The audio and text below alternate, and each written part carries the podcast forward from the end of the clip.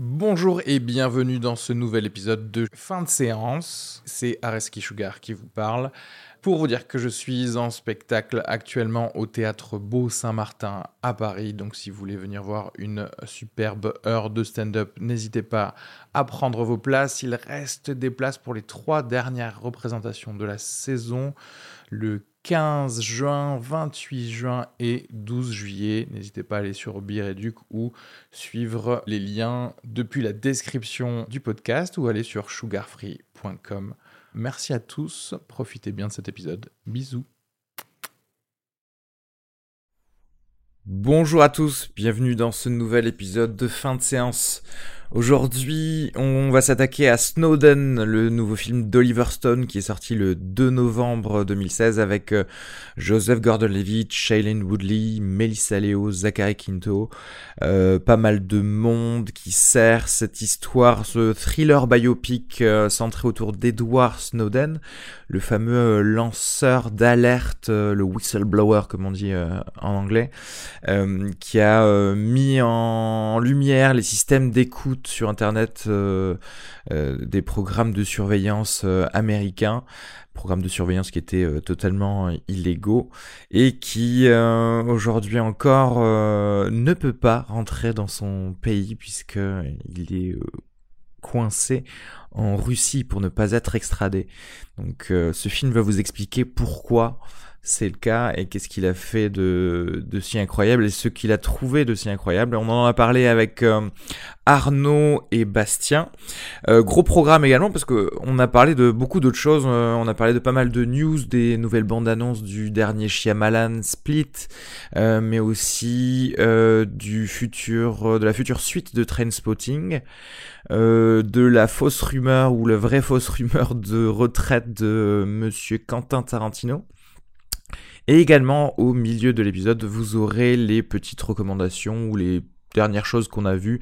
Et là aussi, on a parlé de pas mal de choses. On a parlé du euh, dernier film de, de Michael Bay, de la dernière Palme d'Or. On a parlé de vieux films également euh, qui sont disponibles euh, sur Netflix comme Mission Impossible 2, etc. Donc voilà, je, je vous laisse regarder tout ça en fonction de vos envies. Tout est dans le descriptif avec le minutage. Je sais, je vais me répéter encore une fois, je m'en fous, c'est mon podcast, je fais ce que je veux.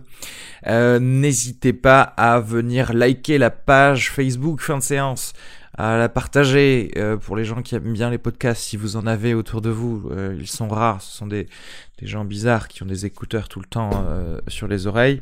Et si vous aimez bien écouter ma voix suave, allez aussi sur iTunes pour mettre 5 étoiles et un petit commentaire sympa et pourquoi pas encore une fois comme je disais euh, proposer des choses même sur la page Facebook proposer des films euh, qu'on va critiquer Petit point autopromo parce que je le vaux bien. Euh, le 26 novembre, le samedi 26 novembre, je serai à Perpignan au Soleil Comedy Club en première partie de Jeffrey Jordan et Joe Brami pour euh, du stand-up.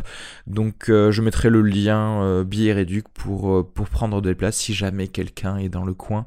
Venez me voir, je vais parler et dire des choses drôles à ce qui paraît. Je vous laisse écouter l'épisode.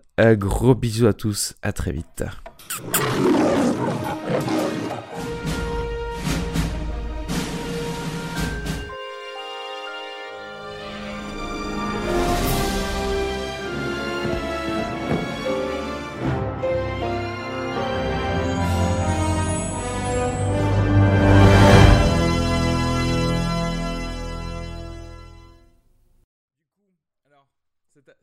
Ça t'a fait du mal quand t'as vu l'annonce de, de, retraite de, de, Tarantino ou pas? Euh, Personnellement non, parce que j'y crois pas une seconde. Ouais, on est d'accord, on croit tous que ça va être un peu comme Luc Besson qui, qui va à la retraite, c'est des conneries. C'est vrai que Luc Besson a dit ça. Luc Besson, il va arrêter au bout de 10 films aussi, ouais. je crois. Ouais. Mais c'est-à-dire c'est-à-dire qu'ils disent tous ça. Ouais. Mais quel est l'intérêt en fait? Je, je comprends pas. Mais il y avait des, il y avait à l'époque euh, du, du, cinéma classique, il y avait des, des, grands metteurs en scène qui prenaient leur retraite, donc peut-être que je sais pas, c'est pour embrasser une espèce de, de tradition. tu vois, c'est John Ford Hawks après sa retraite, je crois. Ouais, Wilder. Wilder après sa retraite, donc C'est c'est peut-être pour, je sais pas, rentrer dans cette tradition de grand cinéaste. Mais, mais, Surtout mais pour Tarantino qui rend hommage à chaque fois aux anciens cinéastes, genre Mais- même dans leur vie, il fait, il fait ça. il y a, il y a un truc, c'est que Tarantino, il est obsédé par son héritage. oui. Et qu'il a pas envie d'être sur la pente déclinante comme beaucoup de Ouais. metteurs en scène. Ce qu'il y a, c'est qu'il y a aussi beaucoup de metteurs en scène qui restent, euh, qui restent d'attaque, euh, même après les 70 ou 80 ans. Hein, donc, Ouais. euh, Il y a Clint Eastwood qui sort ce lit bientôt. et- si vous Ouais. en fait, je vais te dire un truc, c'est un, réalisateur, ça part pas à la retraite. Et euh, on s'est bien marré avec Steven Soderbergh euh, il y a pas longtemps, qui avait annoncé euh, qu'il prendrait sa retraite. Euh, deux ans plus tard, il a refait un film et entre temps, il avait réalisé deux saisons d'une série télé. Il avait été chef-op sur un film et euh, il avait réalisé un téléfilm. Donc c'est ça l'idée de la retraite, quoi, pour. euh, Ouais, je sais pas. Je- Oui, je pense que c'est, comme tu disais, je pense que c'est euh, un peu le fait de pouvoir avoir, tu sais, une filmographie IMDB euh, parfaite.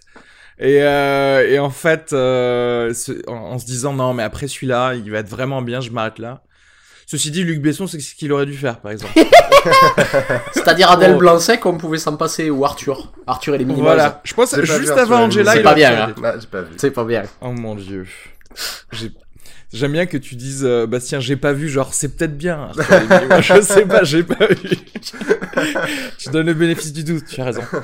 Euh, ouais, bon, bah, je sais pas, oui, euh, c'est une petite retraite à la Jean-Claude Van Damme, quoi. C'est une fausse retraite, Mais non. il va revenir. Mais chez Tarantino, en plus, il y a le, il y a- il y a le côté euh, attachement au film, au, à la pellicule. Ouais. C'est-à-dire qu'il Ouais. il, dit qu'il refuse de tourner en numérique. Donc dans une industrie qui s'oriente exclusivement vers le numérique, c'est vrai que c'est vrai que ce, ce genre d'effet d'annonce. euh, a- Certes, mais enfin, tu vas pas me faire croire que Kodak va pas lui trouver de la pellicule pour filmer. Exactement, c'est-à-dire qu'on on lui en trouvera toujours pour lui, donc je pense qu'il continuera à filmer. Euh, et du coup, on a vu euh, alors deux petites bandes annonces. Euh, on va peut-être commencer par celle qui est sortie euh, chronologiquement. euh, La première, donc euh, c'était Split. C'est une bande annonce qui est sortie il y a quand même qui est quand même sortie pardon bien à l'avance par rapport à, la sortie officielle du film qui se fait en, en 2017 d'ailleurs et je ne sais pas exactement exactement quand. Euh, mais euh, en gros c'est sorti en septembre alors que le film sort en 2017 donc euh, bon voilà. Split donc c'est un film où James McAvoy a l'air de faire de s'amuser à prendre euh, 40 personnalités différentes un film de séquestration ça, ça a l'air ça, ça a l'air pas mal j'ai envie de dire que peut-être que c'est le retour de, de Shyamalan je sais pas dé- déjà, on l'a entrevu avec The Visiting, hein, le, Ouais. le retour de Shyamalan. euh. En fait, il revient à des films plus petits, qui est l'é- l'échelle de l'échelle de film qui lui convient. Ouais, après, moi, ce qui, ce qui est, ce qui est excitant dans cette bande-annonce aussi, c'est euh, cette envie formelle, qui est quand même, oui, c'est un, Ouais. c'est un tout petit film, mais, mais c'est pas euh, la mise en scène comme The Visit, euh, qui est fa- façon fan footage. T'as une, Ouais. Ici, tu, tu sens Ouais. qu'il y a un retour à une grande forme, à une envie de genre, à une envie de, de réembrasser le bis, etc., qui est assez excitante dans la bande-annonce. Ouais, parce que Shyamalan, bon, on, on l'a vu, euh, les, les gros budgets, ça lui va pas du tout. Ouais Et euh, mais par contre, j'ai quand même un, un- un- j'ai quand même un véritable amour pour le cinéma de Shyamalan. Il y a il y a il y a il y a il y a, il y a, certains de ses films que je trouve inoubliables quoi. Enfin donc j'ai- j'aimerais bien le, le retrouver parce que The Visit c'était sympatoche, mais c'était pas non plus euh, l'époque Ouais. de Incassable ou de tu Non. vois de trucs. euh, Mais ce que j'adore chez lui, c'est que c'est un, c'est un, c'est, enfin, j'ai- toujours eu l'impression que c'était un grand cinéaste, mais qui, qui faisait des films parfois de- un peu banco. Enfin, il y, a- il y a un truc un peu parfois euh, je- bracassé dans, dans, dans ses films, mais même, vrai, dans, ouais. même dans ses grands films, c'est-à-dire que Le Village, par exemple, je le revoyais il y a pas très longtemps. J'adore le village. C'est c'est- c'est un film qui pendant 1h15 est incroyable. Il y a de la maestria formelle malgré quelques petites étrangetés à droite à gauche. Et, et puis t'as Mhm. t'as le final qui, est, qui, qui verse un peu dans, dans le Z parce qu'il rate une scène d'action, c'est pas son truc. C'est vrai. Et, euh, et tu te dis, ah tiens, c'est étonnant cette note discordante, et en même temps, ça n'empêche pas que le film est bourré d'idées Et fabuleuses. et et et il y a il y a un de mes moments préférés de l'histoire du cinéma, je crois, dans The Village. C'est un moment donc il y a euh, l'héroïne qui est aveugle. Il y a les, les monstres qui attaquent le village. La main. Et ouais, c'est ça. Ah. Et en fait, euh, il y a tout le monde qui lui dit de se cacher dans le, dans le bunker, et il y a elle qui refuse de se cacher tant que Joachim Phoenix n'est pas à l'abri. Et donc en fait, elle tend sa main, sans savoir si c'est un monstre ou si c'est Joachim Phoenix qui, qui Ouais. va venir. Ouais. Et elle tend sa main, et puis tout d'un coup, il y a Joachim Phoenix qui l'attend, et là, il y a un moment suspendu dans le temps, au ralenti, où, euh, où euh, elle le guide Elle- vers, vers le, jusqu'à, jusqu'à, oui, vers le bunker jusqu'à ju- jusqu'à la trappe Mm. avec un- une explosion de lyrisme ahurissante et c'est enfin c'est les c'est les petits moments comme ça tu vois que j'aime beaucoup chez ça, lui. c'est incroyable, c'est un acte de foi, c'est un acte d'amour en même temps, de- au milieu d'une scène d'horreur où on devrait, et d'un coup, il te suspend et t'emmène ailleurs. ouais Et il y a que Shyamalan qui sait faire ça. Enfin, il fait partie de, Ouais. de, de ces rares qui savent faire ça. Et effectivement, ça fait, Mais parce quand même un moment qu'on n'a pas vu ça Au- dans son au- cinéma. au- au- Au-delà du genre, il y a un vrai amour pour les personnages, quoi, chez lui. On se souvient tous aussi des, fa- des scènes père-fils dans, euh, dans Incassable, qui sont, Ouais, euh, qui qui sont sont bouleversantes, quoi, qui sont, euh, Euh, bah, peut-être que c'est pour ça que celui-ci sera peut-être un, un petit peu mieux, parce qu'en fait, on a l'impression, en tout cas pour le grand public, qu'il s'était un peu enfermé dans le film à twist. Et, euh, et c'est vrai que... Et, et pour se sortir de là, il a fait... euh, Enfin, il a fait... On lui a fait faire, j'ai envie de dire qu'il s'est fait euh, avoir pour le dernier mètre de l'air, tu vois. Euh, qui très dommage parce que pour le coup le substrat de ce film c'est pile un truc qui est fait pour les personnages tu vois ouais. et lui il l'a fait comme un rate. hein. euh, ouais il a raté totalement justement il rate euh, bah, typiquement une scène comme tu viens de le décrire sur euh, The, The Village il a enfin il est passé totalement à côté pour faire une espèce de blockbuster euh, vraiment moisi Alors, alors que Et, euh, justement, la série dont c'est adapté, c'est parmi la- les plus fines écritures de personnages que j'ai vu en Mm. série télé, quoi. C'est pour ça, donc euh, c'est c'est un peu de. Alors je sais pas, est-ce que maintenant, euh, grâce à, à The Visit, il voilà, il sort un peu de euh, de tout ça et il revient, j'allais dire, vers euh, peu importe le film que je vais faire, c'est pas grave s'il y a des twists à la fin ou pas, parce que forcément, si tu dis Shyamalan à quelqu'un, mais c'est évident, tu vois, ne serait-ce que pour moi, ces chefs-d'œuvre, c'était quand même, euh, enfin, le sixième sens incassable. Bon, après, même The Village, techniquement, Ouais, il, rentre, Village, il, rentre dans le twist de, de ça, même si je sais pas pour, pour moi mes films euh, préférés, mais là, peut-être que voilà, il va peut-être plus passer de temps euh, sur, euh, sur des personnages, en l'occurrence plusieurs, même si c'est qu'un acteur. Et, euh, et ça peut être euh, ça peut être drôle. Il peut revenir sur justement sa maestria de, de mise en scène, mais euh, euh, bah, pour servir vraiment. un- Je sais pas s'il l'a écrit. Alors attends, je vais voir vite fait. Je sais que Ouais. du coup, il sort en février. C'est quand même assez fou de, de voir un truc plus de six mois à l'avance. Mais on en avait déjà parlé pour les blockbusters. Ça se fait. euh, Oui, se fait il l'a écrit lui-même, hein, chez- euh, Split. Ouais. Donc ça, ça peut être pas mal. ouais. Ouais.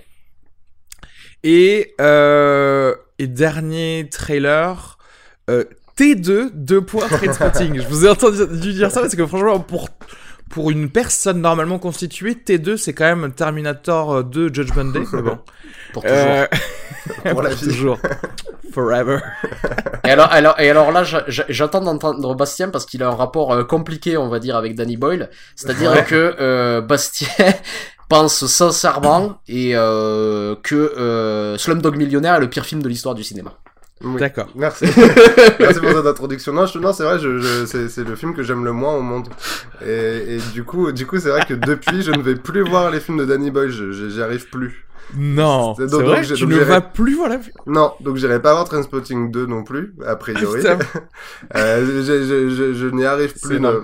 Slumdog Millionnaire, c'est un, c'est un film que, que, que je trouve vraiment affreux et moralement répréhensible à, à, à, à pas mal d'égards. Et, et, euh, pour ne parler que de la mise en scène, la manière dont il, dont il, dont il s'appuie sur une cinégénie de la misère et dont il multiplie les effets dans, dans l'horreur, euh, me, me semble... C'est, capot puissance 1000, quoi. C'est-à-dire euh, des polémiques qu'il y avait dans les années 40 sur euh, comment euh, un, un travelling est une affaire de morale et comment euh, on, on peut pas aller chercher, aller, aller rendre beau ce moment-là, etc., de ce moment d'horreur dans Capot où, où elle est, où elle est abattue. Euh, Slumdog Millionnaire s'en fout complètement, il le fait dix mille fois dans le film et, et- Bah et- ouais, ouais. Par exemple, on a, on a la scène avec la, Un la travelling de- sur la même plaine de merde, notamment. ah oui, non, un travelling Ouais, circulaire incroyable. Travelling circulaire sur un enfant plein de merde qui ressort un, ticket comme ça. Et, et, et là, le travelling ne, ne se suffisant pas lui-même, déjà, la caméra se baisse légèrement pour prendre un petit flair comme ça, pour être vraiment très beau. voilà. C'est le Michael Bay de la misère. Ouais, non, mais c'est Michael je- Bay, c'est ça, c'est le millionnaire, c'est ça, c'est le Michael Bay de la misère. Alors, déjà, Michael Bay en soi, c'est compliqué, Ouais, le Bay de la misère. et par exemple, la Ouais, mais justement, est-ce qu'il y a pas, euh, est-ce qu'il y avait pas une lecture justement euh, comme ça à faire sur euh, sur ce film-là, ou en tout cas sur les scènes justement où où, où t'as l'impression que c'est over the top, mais pour montrer littéralement de la merde? Non, mais c'est vrai. Non, toi, toi, c'était peine de mort direct. C'est vrai, c'est vrai que c'est, c'est vrai que c'est bête parce que, enfin, de toute façon, moi, je suis pas aussi tranché que toi sur euh, Danny Boyle. Il y a des, il y a certains de ses films que je trouve pas mal quand même. euh, Oui, même moi, j'ai bien aimé Sunshine. Ouais, voilà. Sunshine, j'aime bien quand même. Ah donc tu tu as menti alors. Et, Ah, euh, avant Slumdog. Millionnaire. Ah ouais, c'est vrai, t'as raison. Et mais par contre, je te je te rejoins quand même un peu sur on en a déjà parlé, mais sur euh, sur Slumdog Millionnaire, c'est quand même que euh, euh, l'idée de ce film, c'est de c'est c'est c'est c'est c'est c'est quand même de dire que euh, le bonheur ne peut être trouvé qu'en changeant de classe sociale, quoi. Il y a ce truc. Et ça, il y a un rapport détestable à l'argent parce que son son frère qui a, qui a ce rapport au fric là meurt dans une baignoire pleine de billets façon Scarface et donc Ouais, lui il est ouais. totalement accusé. Enfin, enfin lui, lui est, totalement rendu coupable. Son personnage, ça fait longtemps que je l'ai vu au cinéma. Mais, mais j'ai j'ai souvenir aussi de la mort de la mère euh, trois fois au ralenti avec le, le coup de bâton et là il va gagner 10 000 euros bien sûr. Et a- Oui, mais Trainspotting, euh, Ah ça oui. a été quand même le. Enfin, comme... ça- déjà le 2, ça a été un peu presque l'arlésienne pendant très très longtemps, parce qu'on nous en avait parlé. Je ne sais pas quand est-ce que le. Parce que le bouquin était sorti, hein, du 2. Le bouquin, Ça. je crois qu'il l'a sorti juste après la temps, sortie y a- du film. Film, ouais, donc voilà, ça fait plus de. Bah, 20 ans maintenant, quoi, Ouais. Et euh, ils en avaient parlé pendant, franchement, littéralement une, dizaine d'années. Euh, avait- dès, que Evan McGregor euh, passait, euh, même pour euh, Star Wars, on lui disait oui, et Trainspotting 2, qu'est-ce qui se passe? Euh, Donc clairement, c'est attendu par euh, énormément de fans. Est-ce que pour vous, alors je sais pas, j'imagine que le, le, livre aussi a eu du succès, mais est-ce que pour vous c'était indispensable de faire une suite à... Alors, dé- À Trainspotting. dé- déjà, déjà, je dois avouer que euh, je suis peut-être dans la minorité, mais le, le, le premier Trainspotting, je le trouve pas ouf en fait. Je suis pas super fan du, euh, du film. C'est un film que je trouve sympathique, mais finalement, je trouve que c'est un film qui raconte pas grand-chose quoi sur euh, sur, sur sur son sujet. Et quand j'ai vu la bande-annonce de Trainspotting 2, la première chose que je me dis, c'est je vois ces acteurs Euh, euh, qui, qui, qui, qui ont 50 ans, qui ont l'air d'en avoir 35. Je Ouais. peux pas croire que c'est des, euh, des junkies ou des anciens junkies, quoi. J'y arrive pas. Iwan McGregor, il est trop propre. Même Robert Ouais. Carella, il, il est trop propre. Ils utilisent euh, beaucoup trop de Nivea et de trucs L'Oréal qui sont donnés. Ils mettent, aux ils mettent de la crème, ils mettent de la crème de nuit et je pense qu'il y a peu de junkies qui mettent de la crème de nuit, quoi. Non, mais C'est vrai que. Oui, va- pardon, Pardon, vas-y, Bastien. euh, non, non, je me, je me, je me disais simplement, je me dit que la bande-annonce, pour être très honnête, euh, et, et, faire- et rendre hommage au monteur, la bande-annonce est bien montée, ceci dit. Ouais. Je, trouve, je trouve que elle est plutôt, elle est plutôt bien foutue, elle est spectaculaire, euh, et le, ce- cette manière de monter autour du monologue de, de d'Evan McGregor fonctionne plutôt bien. Donc je pense que ça donne envie. Après, j'ai l'impression que Oui. beaucoup de gens qui ont adoré le film à l'époque ont arrêté de fumer des joints, l'ont revu et ont trouvé que c'était moins bien quand même. Comme Las Vegas Parano, qui est un film que Ouais. t'aimes bien euh, quand t'as bu. C'est vrai, c'est vrai. que t'aimes vachement après, moins quand quand t'es t'as bu. après, ouais. C'est- qui, qui, Moi, j'ai qui est loin d'être un, un des meilleurs Gilliam, en fait. Non, Euh, non, ouais. J'ai quelques petites choses à dire. Alors déjà, effectivement, pour euh, pour souligner ce que tu viens de dire, euh, Arnaud, euh, je suis d'accord que euh, il ressemble pas à d'anciens junkies et du coup, ça va avec ben, je sais pas, une esthétisation peut-être qui va un peu qui, est un peu trop forte dans les derniers films de Danny Boyle, qui n'était pas là dans Trainspotting 1 que perso j'aime bien mais que je trouve pas ouf non plus. Après, c'est peut-être aussi générationnel dans le sens où nous Enfin, nous, quand on l'a découvert, euh, il y avait déjà d'autres films qui étaient sortis et qui peut-être brisaient un peu aussi les tabous, enfin pas les tabous, mais en, en tout cas qui rentraient dans cette espèce de jeunesse droguée, etc. Et après, voilà, dans cette bande-annonce avec ce monologue de euh, McGregor, il y a un petit truc qui me qui, qui me va pas, c'est le, j'ai l'impression que pour coller avec son temps, le mec balance beaucoup trop de mots comme Instagram, euh, Twitter, euh, slut shaming, etc.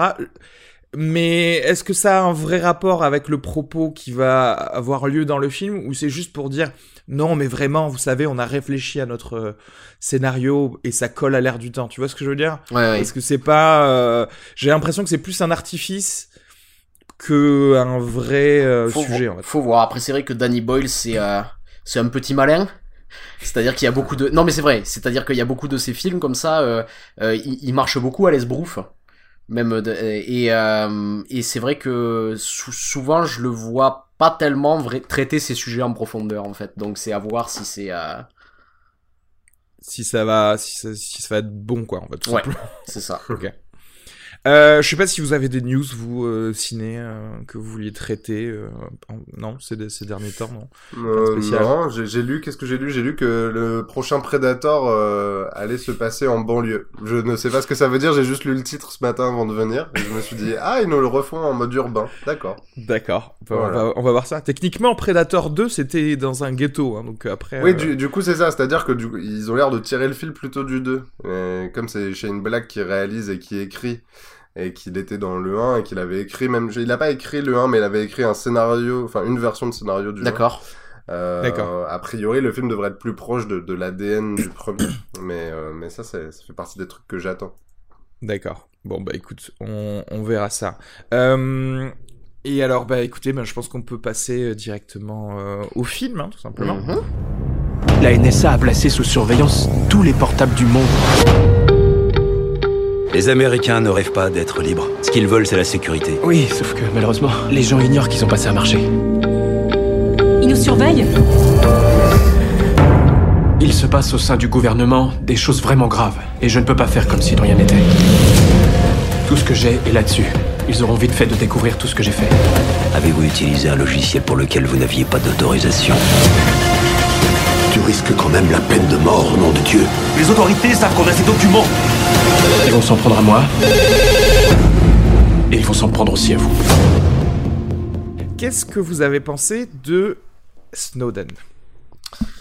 Euh, alors, je vais, je vais, je vais peut-être commencer. Je crois qu'il y a beaucoup de choses à dire en fait sur euh, sur le film. Euh... Mais pour résumer un peu l'impression globale que j'ai lue, je trouve que c'est un film qui est un petit peu maladroit. Mais euh, par contre, je trouve que c'est un film qui cerne très très bien son sujet. Je sens en fait que c'est quelque chose qui tient à cœur à Oliver Stone et euh, qui le maîtrise plutôt bien et euh, je pense pour euh, pour aller vite que en tout cas c'est un, un, un super film de vulgarisation pour essayer de s'approcher des idées politiques en fait de Snowden et de, de ce film. Parce qu'il y a y a, y, y a quelque chose à dire. Alors le le, le, le rapport que j'ai avec Edward Snowden bon à l'époque en 2013 comme tout le monde j'avais lu quelques articles et euh, j'avais été aussi scandalisé par euh, l'affaire qui avait été révélée. Mais Edward Snowden, pour moi, c'était euh, l'outil de cette révélation, mais euh, je pensais euh, pas grand-chose en fait du, du personnage. Je, je, savais pas pourquoi il avait fait ça, si c'était pour de la gloire personnelle ou quoi que ce soit. Et puis un an plus tard, il y a le film de Laura Poitras qui sort Citizen 4. Je vais le voir au cinéma et en fait là, je découvre un homme qui a une pensée politique extrêmement aboutie. Et euh, que c'est un type brillant, extrêmement intéressant, qui depuis l'affaire en 2013 d'ailleurs a gardé une droiture euh, ahurissante. Euh, c'est super intéressant de le suivre sur Twitter parce qu'il il donne toujours des liens vers des vers des articles. Il y a toujours des réflexions intéressantes comme ça sur Ouais. euh, sur euh, l'état du monde aujourd'hui, sur les sociétés de contrôle, etc., etc. Et euh, quand j'ai vu, vu le film de Laura Poitras, ça m'avait vraiment marqué parce que euh, j'ai ouais, ça m'a fait réfléchir à beaucoup de choses.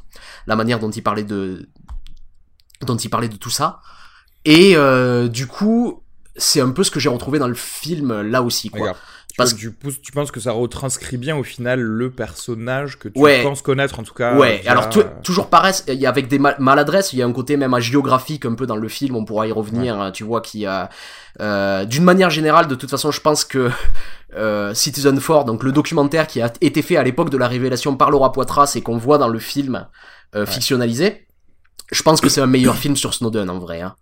Je... je- C'est assez fou de, de voir presque quasiment enfin un making of fictionnel de Mais c'est scène en scène, il y a des... Citizen 4 en fait. Il y a des il y a des reconstitutions en fait que en fait j'ai- des scènes j'ai eu l'impression de les voir deux fois quoi il y a, y Ouais. quelque chose de C'est c'est assez marrant. Euh, Bastien, qu'est-ce que t'en as pensé euh, Snowden, Euh, enfin du bah, film lui-même?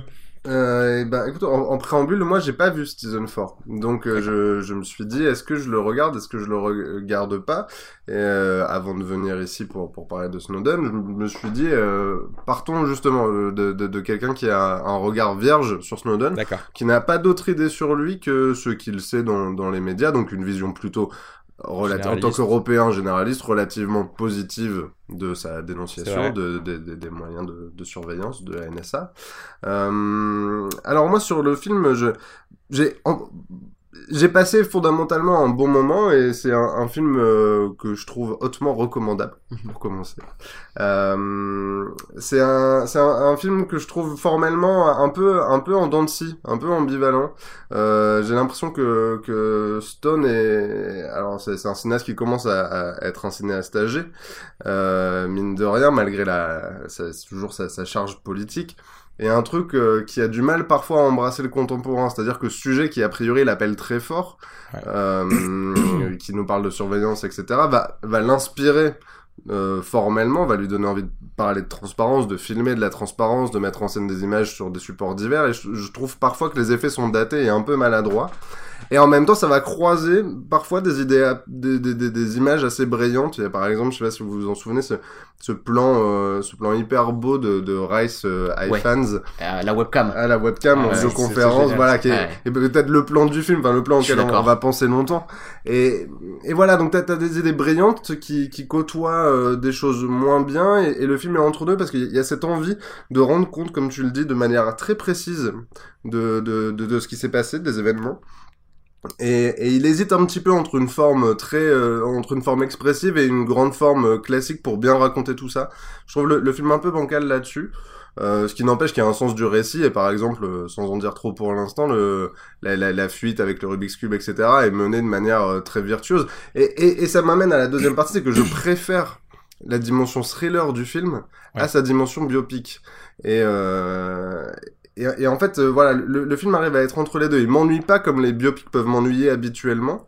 Euh, mais malgré tout, la vie est pas toujours euh, excellente dramaturge.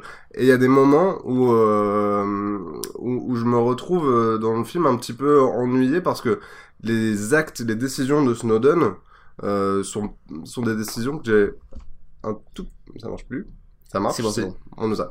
Euh, donc sur des décisions que j'ai un tout petit peu de mal à, hum, que j'ai un tout petit peu de mal à comprendre. La première fois qu'il découvre en fait les agissements de la CIA et de la NSA, euh, le personnage dans un film de fiction normal euh, devrait se retrouver euh, totalement euh, remis en cause dans, dans, dans tout ce, tout ce qu'il croit, ce qui est le cas ici, et devrait essayer de fuir ce système. Et il se trouve que dans la vie, c'est pas ce qui s'est passé, c'est-à-dire que il a été euh, bouleversé par ce qu'il a vu, et puis ensuite il a pris un autre contrat à la NSA. Et, et c'est et c'est ça dans le film. Il y a Ju- des choses que je comprends pas comme Ju- ça. ju- ju- juste, il faut, il faut un petit peu euh, résumer euh, l'affaire. C'est ce qui s'est passé, c'est-à-dire que euh, lorsqu'il a, lorsqu'il travaillait en fait à la, à la CIA, il s'est, euh, il s'est rendu compte que, euh, notamment, il y avait un logiciel qui permettait de rechercher non seulement dans la, dans la, dans euh, l'internet, c'est-à-dire dans les bases de données publiques, mais également de pouvoir rechercher des mots clés dans les emails privés échangés par les gens, dans euh, emails, les les, textos, les- les SMS, les, chats, textos ouais, les et, tout ce qui était euh, possible. le Et- Facebook, tout. et il s'est rendu compte aussi que la CIA avait accès euh, au téléphone portable, aux webcams et pouvait les activer euh, sans que les À gens s'en rendent distance, compte à distance en permanence pour pouvoir surveiller ce qui se passait. Euh, ce Et surtout- dé- ce et surtout, ils pouvaient le faire, allègrement et en ils fait, le ce font, qui est légal. en fait. Euh, Et ils le font, et ils le font. Parce que le faire, tu peux le faire, mais ne, ne pas l'utiliser. Mais le gros problème, c'était que, euh, en fait, voilà, pour, pour le- les États-Unis, pour un Américain, tu as besoin d'un mandat. Et après, ils ont fait passer un petit acte pour euh, les ressortissants étrangers, euh, voilà, à l'extérieur des, des États-Unis, où techniquement, c'est free. Tu vois, tu peux y aller. Donc, c'était techniquement légal de, de faire ça à, à l'extérieur des États-Unis. Mais surtout, il s'est rendu compte qu'il faisait ça sur les Américains sans mandat, ce qui est donc anticonstitutionnel là-bas.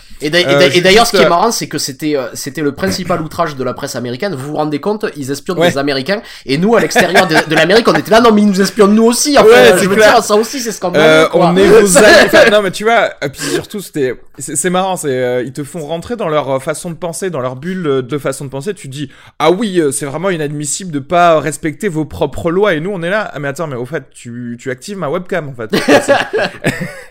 Euh, moi, j'ai trouvé que, écoute, ouais, je, comme vous, je pense, j'ai passé un bon moment. J'ai été un peu euh, surpris euh, de du ton et de la présence d'éléments de thriller, d'espionnage à l'intérieur, et très agréablement surpris parce que je pensais effectivement que ça allait être peut-être un un biopic un peu plat, assez conventionnel. Il y a, hum, tu sais, la, mise en forme maintenant aussi assez conventionnelle du flashback pour euh, voilà nous euh, nous ramener un petit peu à, à son parcours jusqu'à ce fameux hôtel où il divulgue toutes ces informations à, à la presse.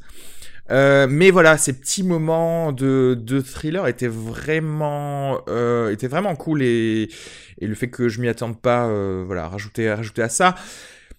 Il y a, y a quelques faiblesses, euh, notamment voilà dans sa relation avec, enfin quelques scènes avec euh, sa relation avec sa, sa petite amie, euh, voilà des, des petits dialogues qui sont pas forcément euh, euh, géniaux. Et de manière générale, je trouvais que la mise en scène était quand même un petit peu plan-plan, quoi. Tu Le- vois, on n'est pas l'Oliver Stone de tueur né ou un truc comme ça, mais le, le- euh, le personnage de sa petite amie est assez mal écrit, j'ai trouvé. Ouais. C'est-à-dire que au début, on nous la présente vraiment comme une comme une fille euh, euh, très engagée politiquement euh, et euh, très au fait en fait de l'informatique, puisque une des premières conversations, c'est elle lui elle lui dit qu'elle a réussi à traquer son adresse IP et s'est rendu Ouais, compte qu'il travaillait pour la CIA. Et euh, euh, à un moment donné dans le film, il y a Snowden qui lui dit euh, "Écoute, on est surveillé." Et en fait, euh, je vais te, je, je, je vais te mettre en place une adresse email cryptée pour qu'on puisse communiquer. Et là, elle lui répond, je crois que je saurais pas l'utiliser.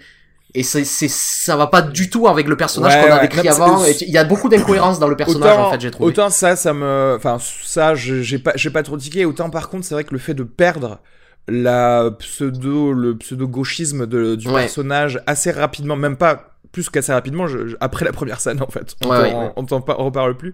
C'est un peu dommage et voilà, je- ça fait partie de Surtout, des surtout qu'il y a quelque chose, ce c'est- c'est-à-dire que, que la grande idée du film, justement, en fait, ce, ce qui le différencie de Citizen 4, le, le- la petite valeur ajoutée qu'il va y avoir, c'est que dans Citizen 4, comme je l'ai dit, on arrive à un personnage qui a une pensée politique aboutie.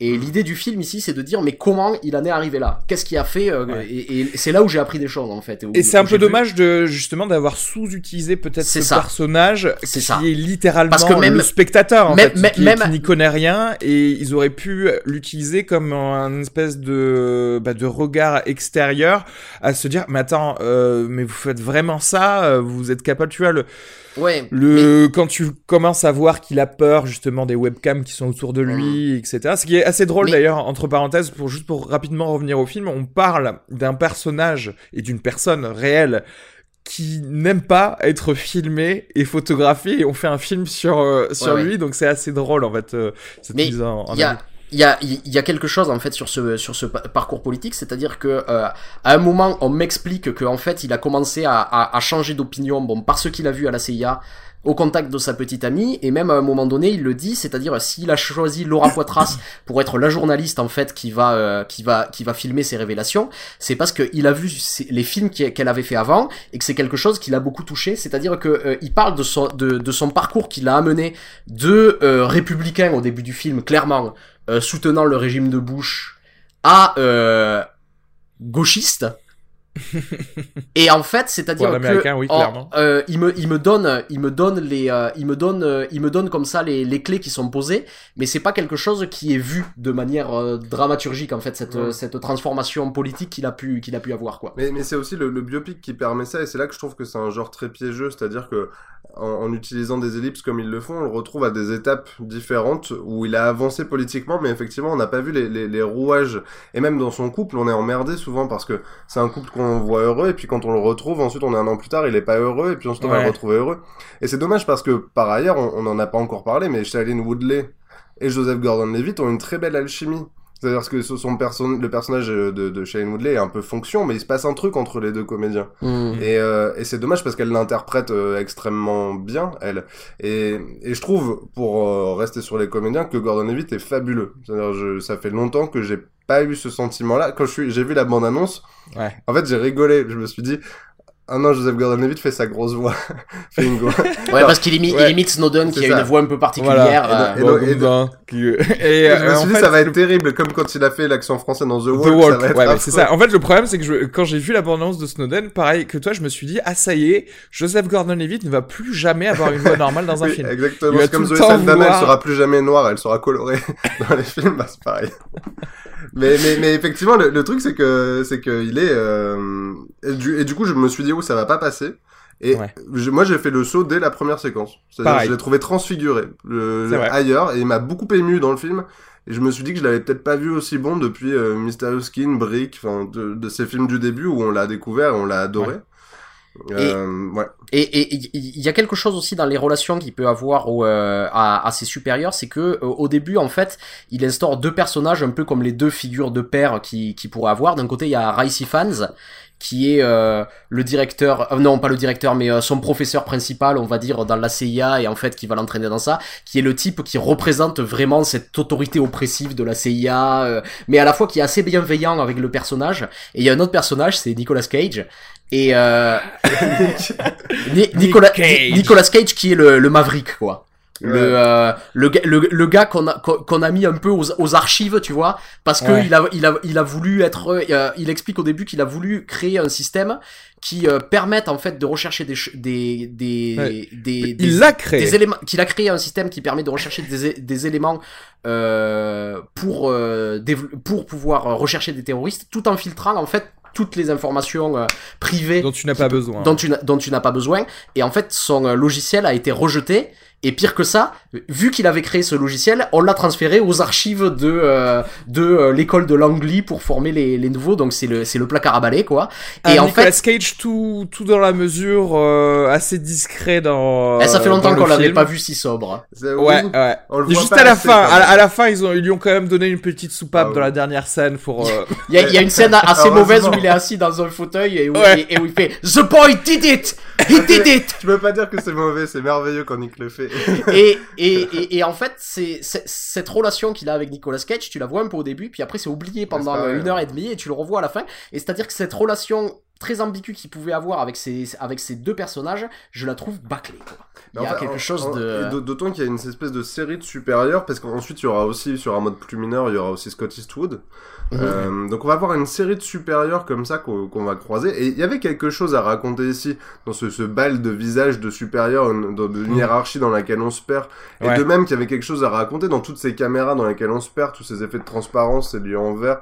Et, et en fait, Scott euh, semble pas Scott justement, Stone. je vais en parler, je vais parler de Tony Scott après, mais te- genre, je trouve que effectivement Stone ne s'empare pas totalement de toutes les potentialités euh, formelles et narratives du sujet. Ouais. Mais par, par contre, il y a quelque chose quand même sur, euh, sur, sur cette autorité que j'ai trouvé plutôt réussie, qui m'a rappelé un peu Serpico, je vais vous expliquer pourquoi. C'est-à-dire, c'est euh, comment tu fais pression sur des gens pour qu'ils ac- acceptent l'institution et le système. Et c'est-à-dire qu'à plusieurs reprises, il y a le personnage de Ricifan qui revient comme une figure protectrice, et c'est-à-dire que tu ressens vraiment que Snowden, il parle pas aussi parce qu'il a pas envie de décevoir ce supérieur qui lui apporte des choses et qui euh, et euh, ça ça m'a rappelé Serpico parce que Serpico euh, euh, donc qui est l'histoire de vrai d'un policier qui a dénoncé en fait la corruption de la police new-yorkaise dans les années euh, 70 il me semble. 70, et, euh, et en fait euh, euh, les menaces dans Serpico elles arrivent dans un deuxième temps parce que dans un premier temps c'est pas les menaces qui sont utilisées mais c'est vraiment euh, il faut que tu fasses ça pour que tu sois intégré parmi nous et tu Ouais. vas en retirer un bénéfice. Et euh, ça, et ça c'est c'était bien montré dans le film je C'est- trouve. C'était bien fait parce que euh, en fait dès le début on voit que bon on va pas trop après détailler le, le reste on, on sera dans la partie spoiler mais effectivement dès le début on voit qu'il veut intégrer les Navy Seals. Et euh, malheureusement ses jambes ne le lui permettent pas.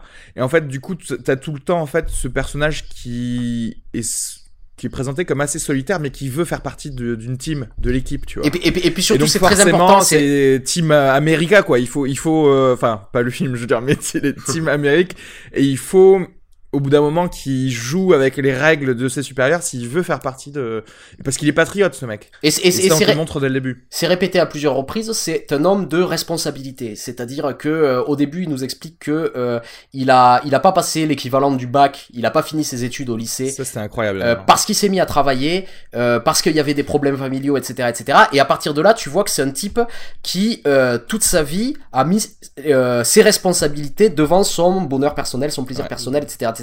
Et ça, c'est la chose qui ne change pas pendant le film. C'est-à-dire si ses opinions politiques changent, son sens des responsabilités, tu sens que c'est c'est ce cœur-là qui l'a amené euh, en fait à, à, euh, à faire ces révélations-là. Et euh, en ce sens, je trouve que par contre le personnage de Snowden est très bien euh, esquissé et euh, très cohérent et très bien Il écrit. est- oui, il est cohérent, effectivement, mais, mais d'ailleurs, à un point étonnant, c'est-à-dire il est cohérent comme, comme on peut l'être dans la vie. En, même temps, c'est vrai que y y a ce, que, je disais tout à l'heure, quand la première fois il découvre le- l'étendue des pouvoirs de la NSA et à quel point ils sont, euh, même pour lui, à ce moment encore plutôt de droite, euh, de droite américaine, sont euh, a priori choquants. Il n'empêche que, il n'empêche qu'effectivement, son sens de responsabilité fait qu'il va malgré tout continuer à, à, à le faire. Enfin, il y y a un- il y a un truc où, Oui. c'est pas forcément, on l'accepte parce que c'est la vie, on l'accepte parce que c'est passé comme ça, mais il y a un truc où il ne, il ne se révolte pas avant un long moment et il faut trouver d'ailleurs une astuce narrative, on, pourra, on Ouais. pourra en parler après, pour, pour qu'il se révolte, faut faut que ça devienne ouais. très personnel.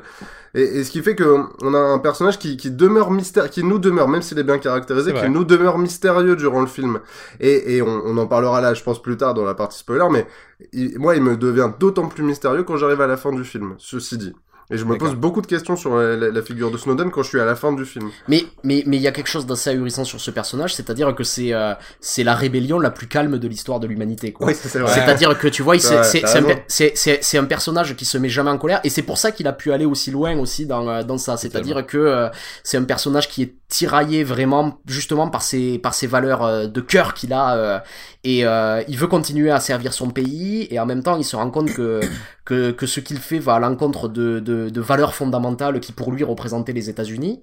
Et, euh, et, et- c'est marrant parce qu'il y a des choses quand tu quand tu écoutes Snowden aujourd'hui, c'est-à-dire tout euh, euh, tous ces, ces, ces arguments massus en fait qu'il utilise pour euh, pour justifier ce qu'il a fait. Tu les retrouves dans le film. Et c'est-à-dire qu'à un moment donné, euh, par exemple, il y a euh, même sa petite amie, tu vois, où il lui explique, euh, il, lui dit, euh, euh, Ça te mets pas trop, pas. te, te, te mets, te mets pas trop devant la webcam parce qu'il y a des gens qui pourraient euh, te surveiller. Et il y a elle qui lui répond, mais en fait je m'en fous, j'ai rien à cacher. Et là, c'est une des seules fois où tu le vois énervé en fait, Edward Ouais. Snowden fa- face à ça. Et ça, il l'a répété à plusieurs euh, euh, reprises. Il dit que c'est un argument de merde. Et ça, euh, c'est pas dans le film, mais il a dit dans des tweets. Et il a dit euh, dire que on s'en fout d'être surveillé parce qu'on a rien à cacher, c'est comme de dire euh, la liberté d'expression n'est pas grave parce que j'ai rien à J'ai dire. rien à dire. Et en fait, ça, ça, ça, ça m'a fait penser à plusieurs reprises et à parce que c'est, c'est vraiment le cas à 1984 de, de George Orwell. Et dans la scène dont on parlait avec l'image euh, du... Dans du- ça, de Big Brother, ouais. quoi. euh. Ouais. Et euh, c'est-à-dire que euh, il y a un concept qui est euh, développé dans euh, dans 1984, c'est le crime sync. C'est-à-dire que ce qui devient un crime, c'est pas euh, seulement euh, l'action de faire quelque chose de répréhensible, c'est le fait de penser quelque chose qui pourrait aller à l'encontre de, de, de l'autorité. Et c'est ça qui se joue en fait avec l'affaire Snowden. C'est-à-dire que à partir du moment où tu sais que tout ce que tu fais peut être vu et euh, peut être euh, peut être retenu contre toi, tu vas même plus avoir l'opportunité de pouvoir repenser critiquement le système Ouais. dans lequel tu te Tu ne trouves. peux plus euh, faire l'élaboration par euh, Mm. essai et erreur d'un d'un certain mode de pensée parce que forcément dès que tu vas être un petit peu à côté, tu vas avoir peur qu'on te le reproche. C'est ça. Donc, est- de- donc, à partir du, la surveillance, c'est essentiel pour maîtriser ce que pensent les gens, en fait. Ouais. Et c'est ce dont se rend compte Snowden, et c'est ce qu'il révolte, et c'est ce qu'il fait. C'est-à-dire que ce que je suis en train de faire, la lutte contre le terrorisme, etc., etc., c'est, quelque chose à court terme, on le lui répète à plusieurs, euh, et en fait, à long terme, ce qu'on est en train de faire, c'est plus dangereux que ça. C'est-à-dire qu'on est en train de détruire les fondamentaux de notre société, quoi.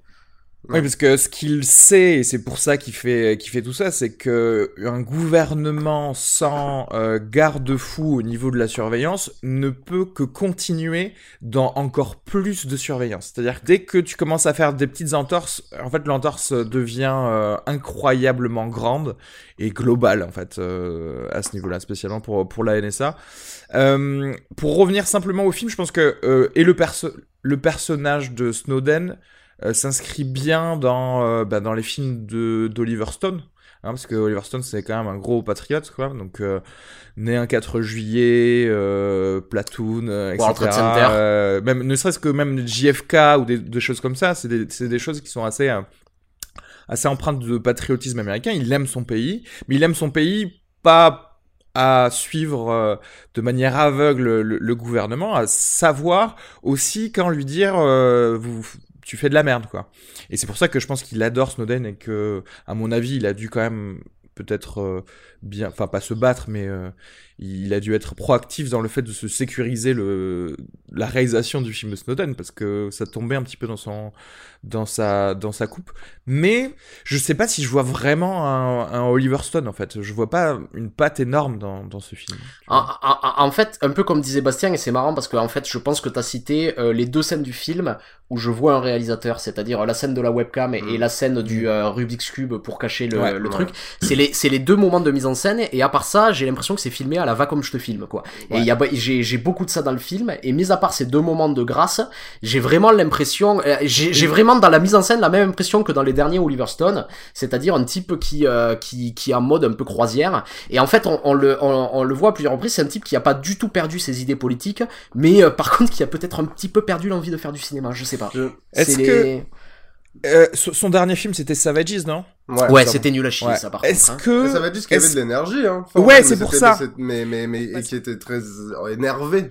Mais, mais bon, Ouais. ça lui réussissait pas des masses. Ouais. Parce que autant euh, C'était du Scott, autant dans quoi. Savages il y avait exactement ouais exactement euh, mais justement autant dans Savages il y avait quelque chose de cinématographiquement parlant est-ce que tu penses que justement c'était peut-être le je sais pas si c'était un flop d'ailleurs euh, peut-être mais euh, est-ce que euh, c'est parce qu'on lui a reproché ça et le fait que Snowden forcément est très mesuré et discret est-ce que du coup il a voulu aller dans le je pose ma caméra plutôt que mais c'est ce qui est dommage aussi hein, parce que moi je trouve que c'est un film important dans la dans la pédagogie du public parce qu'il y a des gens ils s'en ils s'en ils s'en battent les couilles complètement de Citizen Four tu vois euh, et de Snowden en général. Et voir ce film qui est plaisant qui va quand même te divertir ça t'apprend exactement ce qui s'est passé. Enfin, en fait, c'est et marrant ça parce te que révolte euh, aussi. Donc je trouve que C'est- son utilité publique est, est là en fait. C'est à la fois, et on va, je pense qu'on va y revenir dans la section spoiler, c'est à, c'est à la fois extrêmement précis, extrêmement juste euh, sur ce que ça raconte sur l'histoire, et en même temps j'ai l'impression que euh, il y a plein d'éléments comme ça, il faut déjà connaître l'affaire pour pouvoir les retirer, mais si tu ne connais pas l'affaire, en fait ça te donne le minimum pour commencer à t'y intéresser. Ouais, mais ce qui est, intéressant euh, aussi, parce que je pense qu'effectivement, t'as as raison, il, il se sent investi d'une immense responsabilité. Ouais. Euh, de, de, de, par- parce que ce personnage est pas appréhendé. c'est- Je commençais comme ça en disant, nous, en tant qu'Européens, on a plutôt une euh, appréhension positive de ce qu'a fait Snowden, mais pas les Américains. C'est intéressant Ouais. de, de remarquer dès le début du film qu'il n'y a pas de studio américain. Le film est produit, et c'est Canal+, euh, Ciné+, Pathé, Wild Bunch. En fait, c'est Ah c'est un film européen, c'est pas un film américain. Donc je pense que justement, il a, il a, eu, il a eu un peu peur de, de multiplier des excès formels.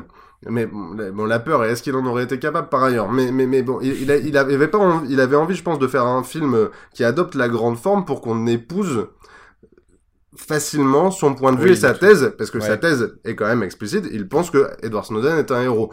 Ouais. On en parlera peut-être dans le partie spoiler. Moi, moi, là, là où j'adore le formellement, là où je retrouve Stone, c'est quand après, à la fin de la scène du Rubik's Cube, euh, il y a- un plan purement euh, Oliver Stone, mais on, on se le dira après. Mais par contre, D'accord. for- for- formellement, je, là où je suis en, en manque, moi, c'est que je pense, je passe le film et j'avais vécu la même, la même séance devant Deepwater de Peter Berg que j'avais par ailleurs bien aimé aussi. En fait, je passe le film à penser à Tony Scott. Je, je vois le, je vois, je vois le film fantôme de Tony Scott et d'ailleurs, on se disait avec un pote, Tony que Scott qui a déjà abordé le sujet dans Enemy et, d'État. et justement, euh, et qui a abordé le, sujet de manière bien Le mec plus, qui a 15 bien plus, ans, euh, et le, le, le truc est sorti en 98, il a 18 ans, et Ouais. genre formellement, Ennemi d'État, mais à l'amende, euh, mais, à l'amende ce film-là. C'est-à-dire qu'il a, il a filmé de manière beaucoup plus rapide la technologie de surveillance, euh, cette multiplicité des caméras, Merde. et en plus d'avoir posé ça en 98, il a été, euh, il, il a, il a changé la donne, moi je trouve totalement dans Déjà Vu. Ok, le vertigo des années 2000 qui va, qui, qui va te pousser à un, à un état de, de vertige de, de, cette, de ces multiplicités de caméras de surveillance. Et, et, et je trouve qu'en fait, il a, il a tellement atomisé le game. on en parlait avec un, un pote hier, on se disait, genre, probablement Tony Scott lui aurait fait un film, il aurait mélangé Snowden et Deepwater. Ça aurait été des hackers qui attaquent une plateforme pétrolière. et ça aurait été un film incroyable. Et du coup, j'ai l'impression de voir, de, de, de, de voir le, le- ouais, le, le fantôme, l'ombre tutélaire de, de Tony Scott flotter là. Et je me dis, mais qui va prendre sa place, quoi? Qui prend sa place? Parce que c'est, pas Berg, malgré son talent. C'est, pas Greengrass non plus, euh, malgré les points communs, parce qu'il n'a pas la même puissance théorique ou conceptuelle, il me semble. Qui, qui, qui va être capable de faire euh, ce que Tony Scott faisait? Je, je sais pas. Et puis euh, non mais c'est bien parce que je voulais justement en parler parce que Ennemi d'État pour le coup le film euh, voilà le film est sorti il y a il y a 18 ans tu le disais et c'était exactement ça où euh, enfin quand nous on avait vu ce film on se disait ah ouais c'est un peu de la science-fiction c'est pas de la science-fiction c'est littéralement genre euh, le le 1.0 de ce qui se passe euh, maintenant et c'est ça qui est incroyable de se dire que au final on est en train de de parler d'un film d'une personne qui, il y a trois ans, a révolutionne encore les lois américaines et les lois internationales sur la surveillance. Euh, sur un, sur un truc que Tony Scott avait fait il y a, il y a eu plus d'une dizaine d'années.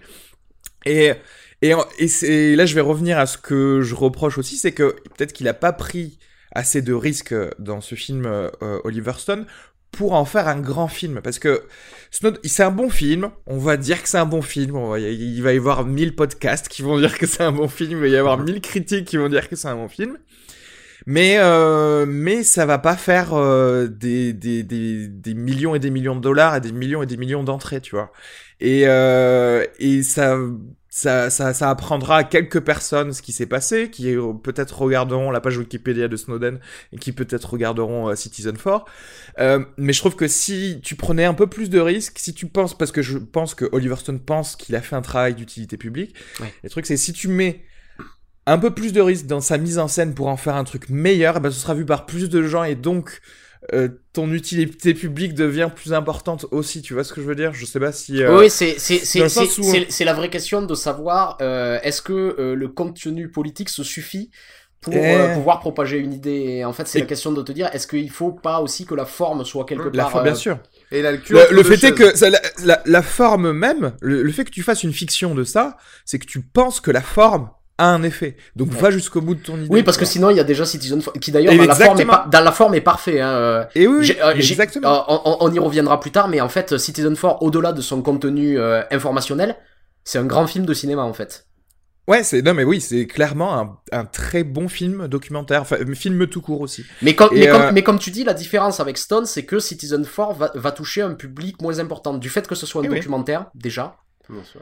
Et, euh, et, c'est ce que je- euh, ce que je disais, j'avais l'impression C'est pour ça que pour moi, Snowden, c'est un film qui complète Citizen 4 en fait. C'est ce que je disais, c'est ce que je disais au début, j'avais l'impression de voir un- le making of de Citizen 4 parce que je l'avais déjà vu avec deux trois perles de thriller. Vous en avez parlé, il y a peut-être une scène en plus, euh, j'en parlerai euh, euh, en- après mais mais voilà, en gros, je te fais un making of de ce qui s'est passé avec euh, presque, tu sais, une euh, un docu euh, un docu fiction avec des reenactments avec un, un gars qui Ouais. fait ce qu'il a ce qu'il a fait quand il était à la NSA, mais mais euh, mais c'est tout. Donc c'est vrai que bon après je j'ai rien à dire sur euh, moi les acteurs je les trouve bien. Je suis pas aussi fan de Shailene Woodley que toi. euh, Ah, moi, c'est divergente, je l'aime trop. Mais Ouais, moi, Divergente, j'ai tellement envie d'éteindre ma télé à chaque fois que.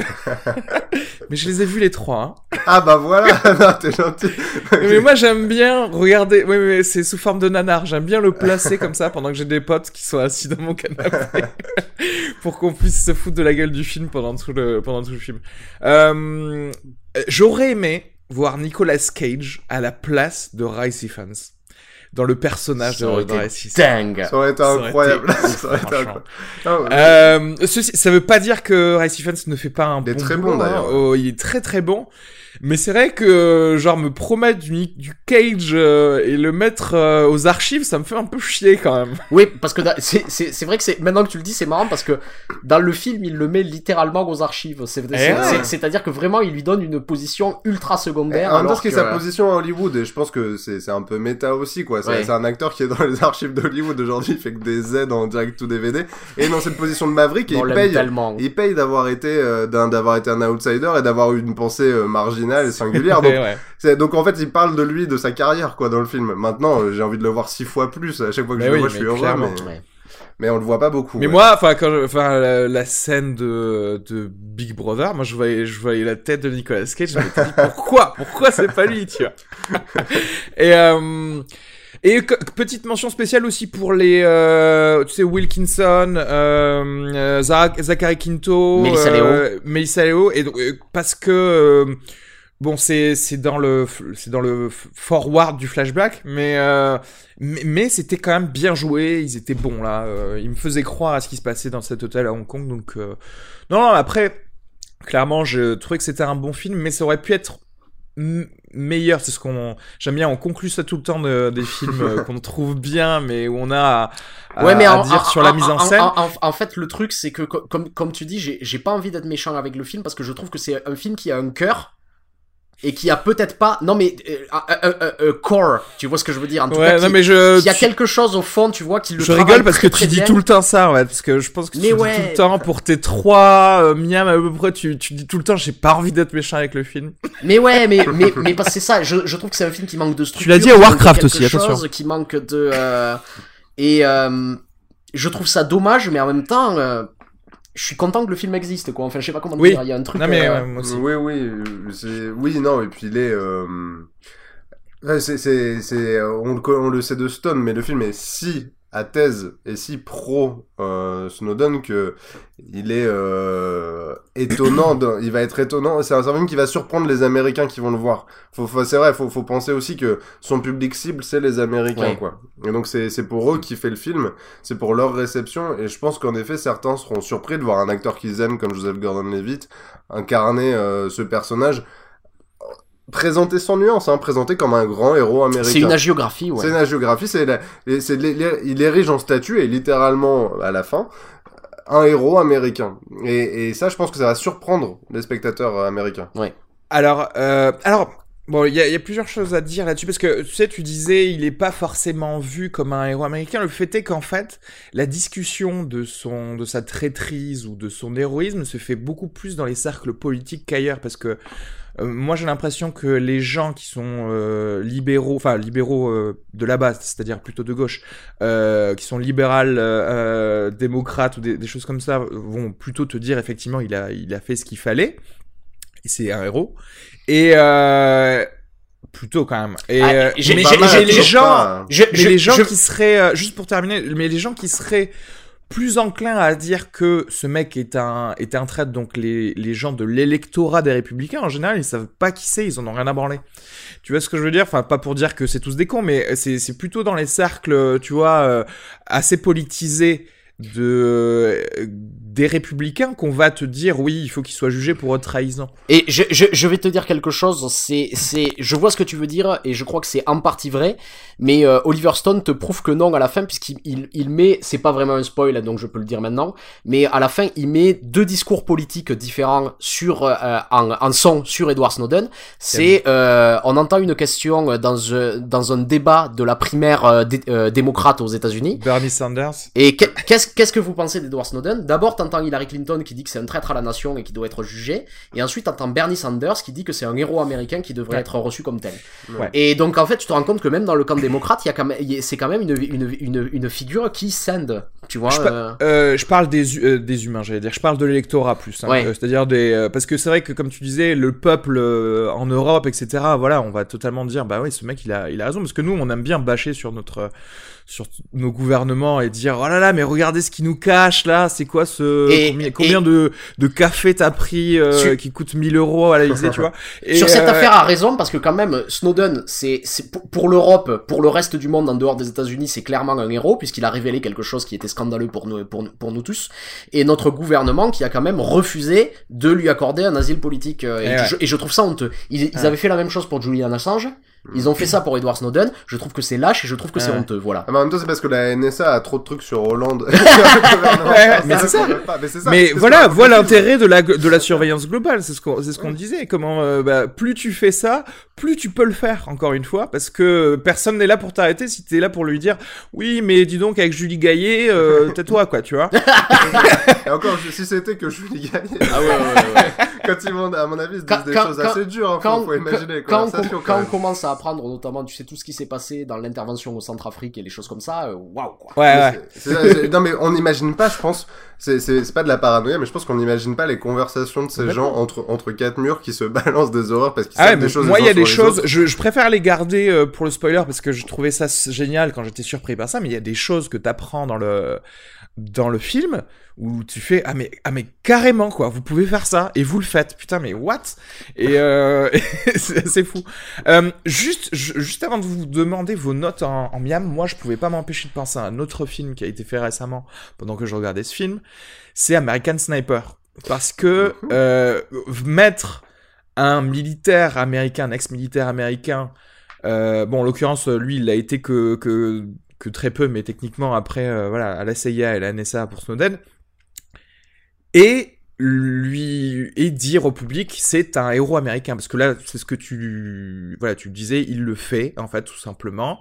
Euh, et et moi je et moi je me dis c'est d'autant plus important encore ça rajoute à l'utilité l'utilité publique de, de se dire bon ben voilà ok euh, vous, vous avez applaudi euh, par millions le film d'un mec qui tuait des des, Irakiens et qui euh, rappelons-le a quand même écrit dans sa biographie qu'il était heureux d'avoir tiré sur des sur des gens qui qui pillaient des magasins lors de l'ouragan Katrina. Hein, c'était ça c'était le gars d'American Sniper.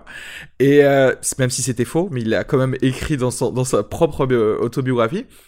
Et ici, enfin, un mec qui aujourd'hui continue à, euh, ben, en fait, à, en avoir à faire de tes droits à toi, qui que tu sois dans, dans le monde, en, voilà, en mettant euh, en, en, en, lumière des choses euh, importantes, ne serait-ce que par son Twitter, comme tu disais.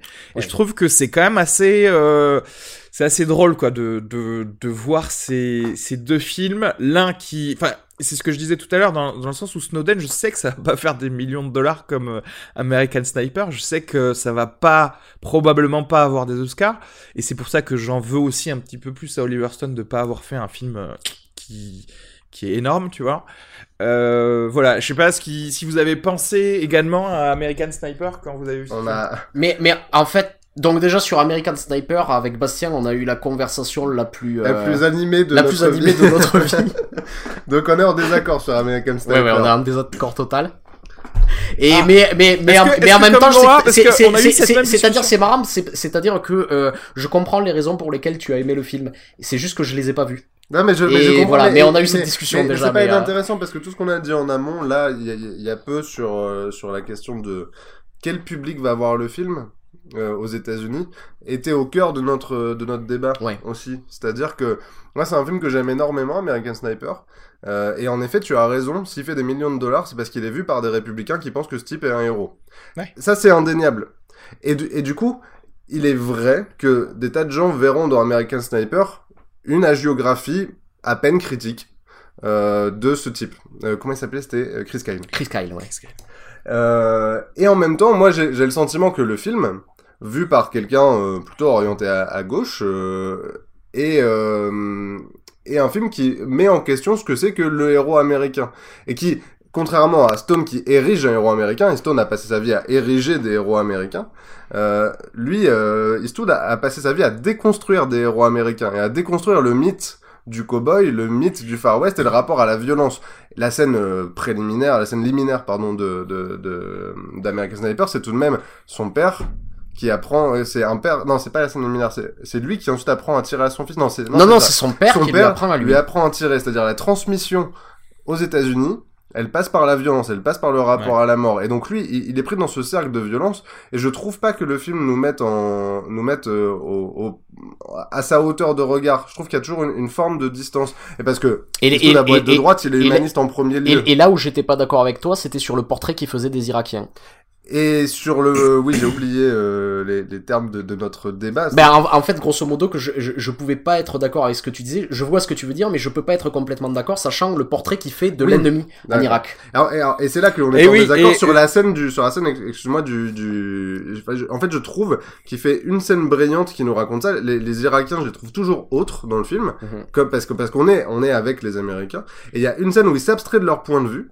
Et en fait, il va dans, il va dans l'appartement de l'autre sniper, du sniper irakien. Et on se rend compte que le sniper, il a une femme femme. qui lui parle euh, derrière. Ouais, Et en- ouais. Et, en fait, on se rend compte que ce sniper, dans son camp, a littéralement les mêmes le problèmes même que chose. Chris Kyle. C'est Ouais. la même personne, il a les mêmes soucis. Et, et quand ils vont s'abattre, on aura, on aura eu ce, ce switch de point de vue. Et le scénario n'était pas obligé de passer par cette séquence du tout. Totalement.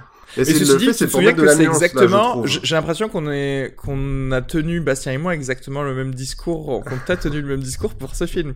Parce que je, je sais pas si je t'avais dit, si tu te souviens, mais je t'avais dit que justement, on prend simplement le point de vue de l'américain pour lequel pour lequel l'Irakien est ennemi de toute façon et Ouais, autre. mais en, en- Donc, en, en- en euh, fait, je, je suis d'accord théoriquement sur ça, mais je sais pas comment te dire. De, de la part euh, de la part en fait du réalisateur qui a fait les lettres d'Iwo Jima, je peux pas, je peux Bah, pas l'accepter en fait. non mais au contraire, moi je me dis fait c'est justement pas- et voilà exactement. c'est parce que ce mec a fait ça, tu vois, ça, ça aurait été, euh, euh, ça aurait été un mec, bah voilà, ça aurait été euh, Michael Bay, tu vois, encore une fois. D'ailleurs, je viens de voir euh, 13 heures, j'en parlerai ju- ju- juste après, où clairement justement t'as cette espèce de truc euh, l'ennemi est là et je sais pas où est placé ton cœur vis-à-vis de ça tu vois. Alors que euh, Clint Eastwood enfin quelqu'un qui clairement a peut t'imprimer que toute guerre est presque futile etc et qui te fait un, film comme ça il y a, il y a un sous-texte dessus. Même si ce film a fonctionné pas sur ce sur ce ton-là hein, et qu'il y a des gens qui l'ont vu totalement en premier degré et qui se sont pas dit euh, attends c'est Clint Eastwood il a fait quand même euh, euh, euh, Grand Torino il y a quelque chose à dire euh, là- là-dessous.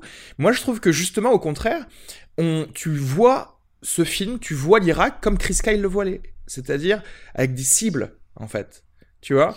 Pour moi American Sniper c'est presque un enfin après, encore une fois, c'est vraiment le- les yeux de, de la personne qui vont, qui vont changer le truc. Tout comme, à mon Mais avis, en, ce en film-là. fait, je, je, je sais pas comment te dire. C'est-à-dire que théoriquement, je suis, euh, je suis d'accord avec vous, mais c'est-à-dire que déjà un, je l'ai pas ressenti comme ça quand j'ai vu le film. Et euh, Est-ce que tu l'as revu depuis ou pas Le plus important que tu, je l'ai pas revu. Et euh, ensuite que, euh, si tu veux, quand je, quand, quand, quand je regarde le film, le truc qui me bloque et qui fait que je sors du film et que sans doute, sans doute que j'ai été euh, un petit peu, euh, un petit peu agressif avec le film à cause de ça, mais j'y peux rien. C'est que quand euh, je vois un réalisateur qui me fait des raccourcis du genre Chris Kyle regarde à la télévision le 11 septembre et juste après tu le vois s'engager pour l'armée, on l'envoie en Irak, sous-entendu il y a un rapport entre l'Irak et le 11 septembre.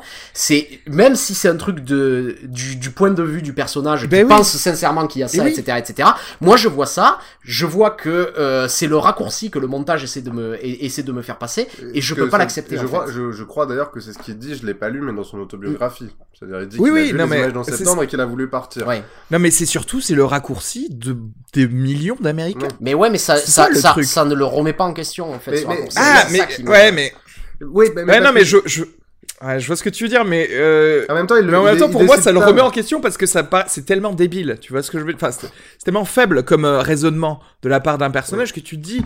Euh, ah le pauvre, il est pas au courant, tu vois ce que je veux dire? Et c'est Ouais, ce qu'il faut comme- se comme- dire de comme. Comme, tu- comme je tu dis, c'est-à-dire qu'il faut que j'arrive dans le film avec un bagage pour pouvoir. C'est-à-dire que le film ne me donne pas les clés pour Ah. décrypter cet Ouais. élément, tu Ah, vois. Non, ce qui, est, ce qui est sûr, ce qu'il ne fait pas, c'est mettre les images du 11 septembre plein cadre. Genre, les images du 11 septembre sont vues donc depuis le, en contre-champ, euh, insert sur la télé, et c'est une petite télé. Et, les- et- et elles sont, ces images sont vues encadrées d'un salon, d'un truc très quotidien.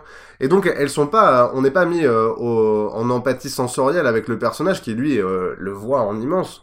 Nous on le voit en petit dans l'image. Donc je pense qu'à nouveau, mais t'as raison, c'est un cinéaste de l'ambiguïté. Il y a, y a- y a des tas de gens qui ont dit que, enfin No- Noël Burch, un historien qui a parlé de, de, de- comme ça de de, de l'ambiguïté au cinéma et, et qui lui trouve le film euh, trouve trouverait ce film absolument détestable. Je, je sais pas s'il est encore en vie, je sais pas s'il en a parlé, mais trouverait ce film absolument détestable parce que on dirait que le film est ouvert à deux interprétations différentes. Mais le truc c'est que sous ce prétexte, des tas de gens n'ont pas aimé Voyage au bout de l'enfer, qui est un film qui s'achève dans la plus grande ambiguïté a priori. Moi, j'y vois un discours social extrêmement fort dans cette fin de Voyage au bout de l'enfer. Et il y, a des- aussi. il y a des gens comme Jane Fonda à l'époque, comme des comme euh, euh, Biskin, etc., qui, qui ont pensé que c'était un film fasciste pro-guerre du Vietnam. Ouais, ouais. Et, donc, Ouais. et- et donc le truc, c'est que effectivement, ces Enfin, je vois films-là pas comment tu peux faire ça, mais. bah, bah, parce qu'à la fin, on finit avec quand même ces personnages. Bon, Oui, spoiler oui. sur un film des années 70, on a le droit. on finit sur, on finit sur ces personnages qui chantent l'hymne américain alors qu'ils ont tout perdu. Et alors, on pourrait, moi, je trouve ça bouleversant. Je me dis, Ouais. c'est, les plus pauvres qui ont tout perdu et c'est quand même eux qui continuent d'aimer leur Et oui.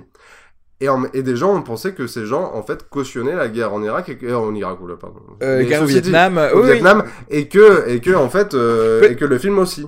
Peut-être qu'avec le temps, là aussi, enfin ouais, mais c'est- c'est c'est difficile en fait, parce que le problème, et je, je te comprends euh, Arnaud, c'est qu'en fait, enfin il peut pas genre euh, maintenant nous sortir une vidéo Clint Eastwood en disant, hey JK, tu vois, je, je rigolais pour American Sniper. Donc Ouais. c'est vrai que c'est c'est difficile. Ceci dit, euh, qu'est-ce que aurait pu en tirer Oliver Stone de ce film et de son succès pour ce film-là? Est-ce que tu penses, est-ce que vous pensez qu'il aurait pu avoir plus euh, d'attrait si alors il avait euh, un abord peut-être encore plus parce que même s'il est plutôt gentil avec Snowden, cer- certes, c'est pas non plus. euh, Enfin, il pourrait faire plus, tu vois. Il pourrait aller justement dans le l'American Sniper de. Mais, mais, mais, mais de- en, de en, en, Snowden. en- en fait, je, je sais pas, je sais pas s'il aurait pu faire plus, mais en tout cas, je sais pas comment dire, mais c'est, euh, Ou est-ce qu'il aurait dû faire au contraire de la nuance da- da- da- da- dans mon idée de base, je, je, je pense comme Stone que Snowden est un héros, de toute façon. Mais- Oui, mais c'est ça. Et il y, a, y, a, y, a, y a quelque chose, c'est-à-dire que même il le dit dans le film, c'est-à-dire que euh, ce, qui, ce qui est très étrange, et qui euh, pas étrange mais rare en tout cas, c'est que euh, il le dit, c'est-à-dire que euh, j'ai rien à gagner moi en révélant ça.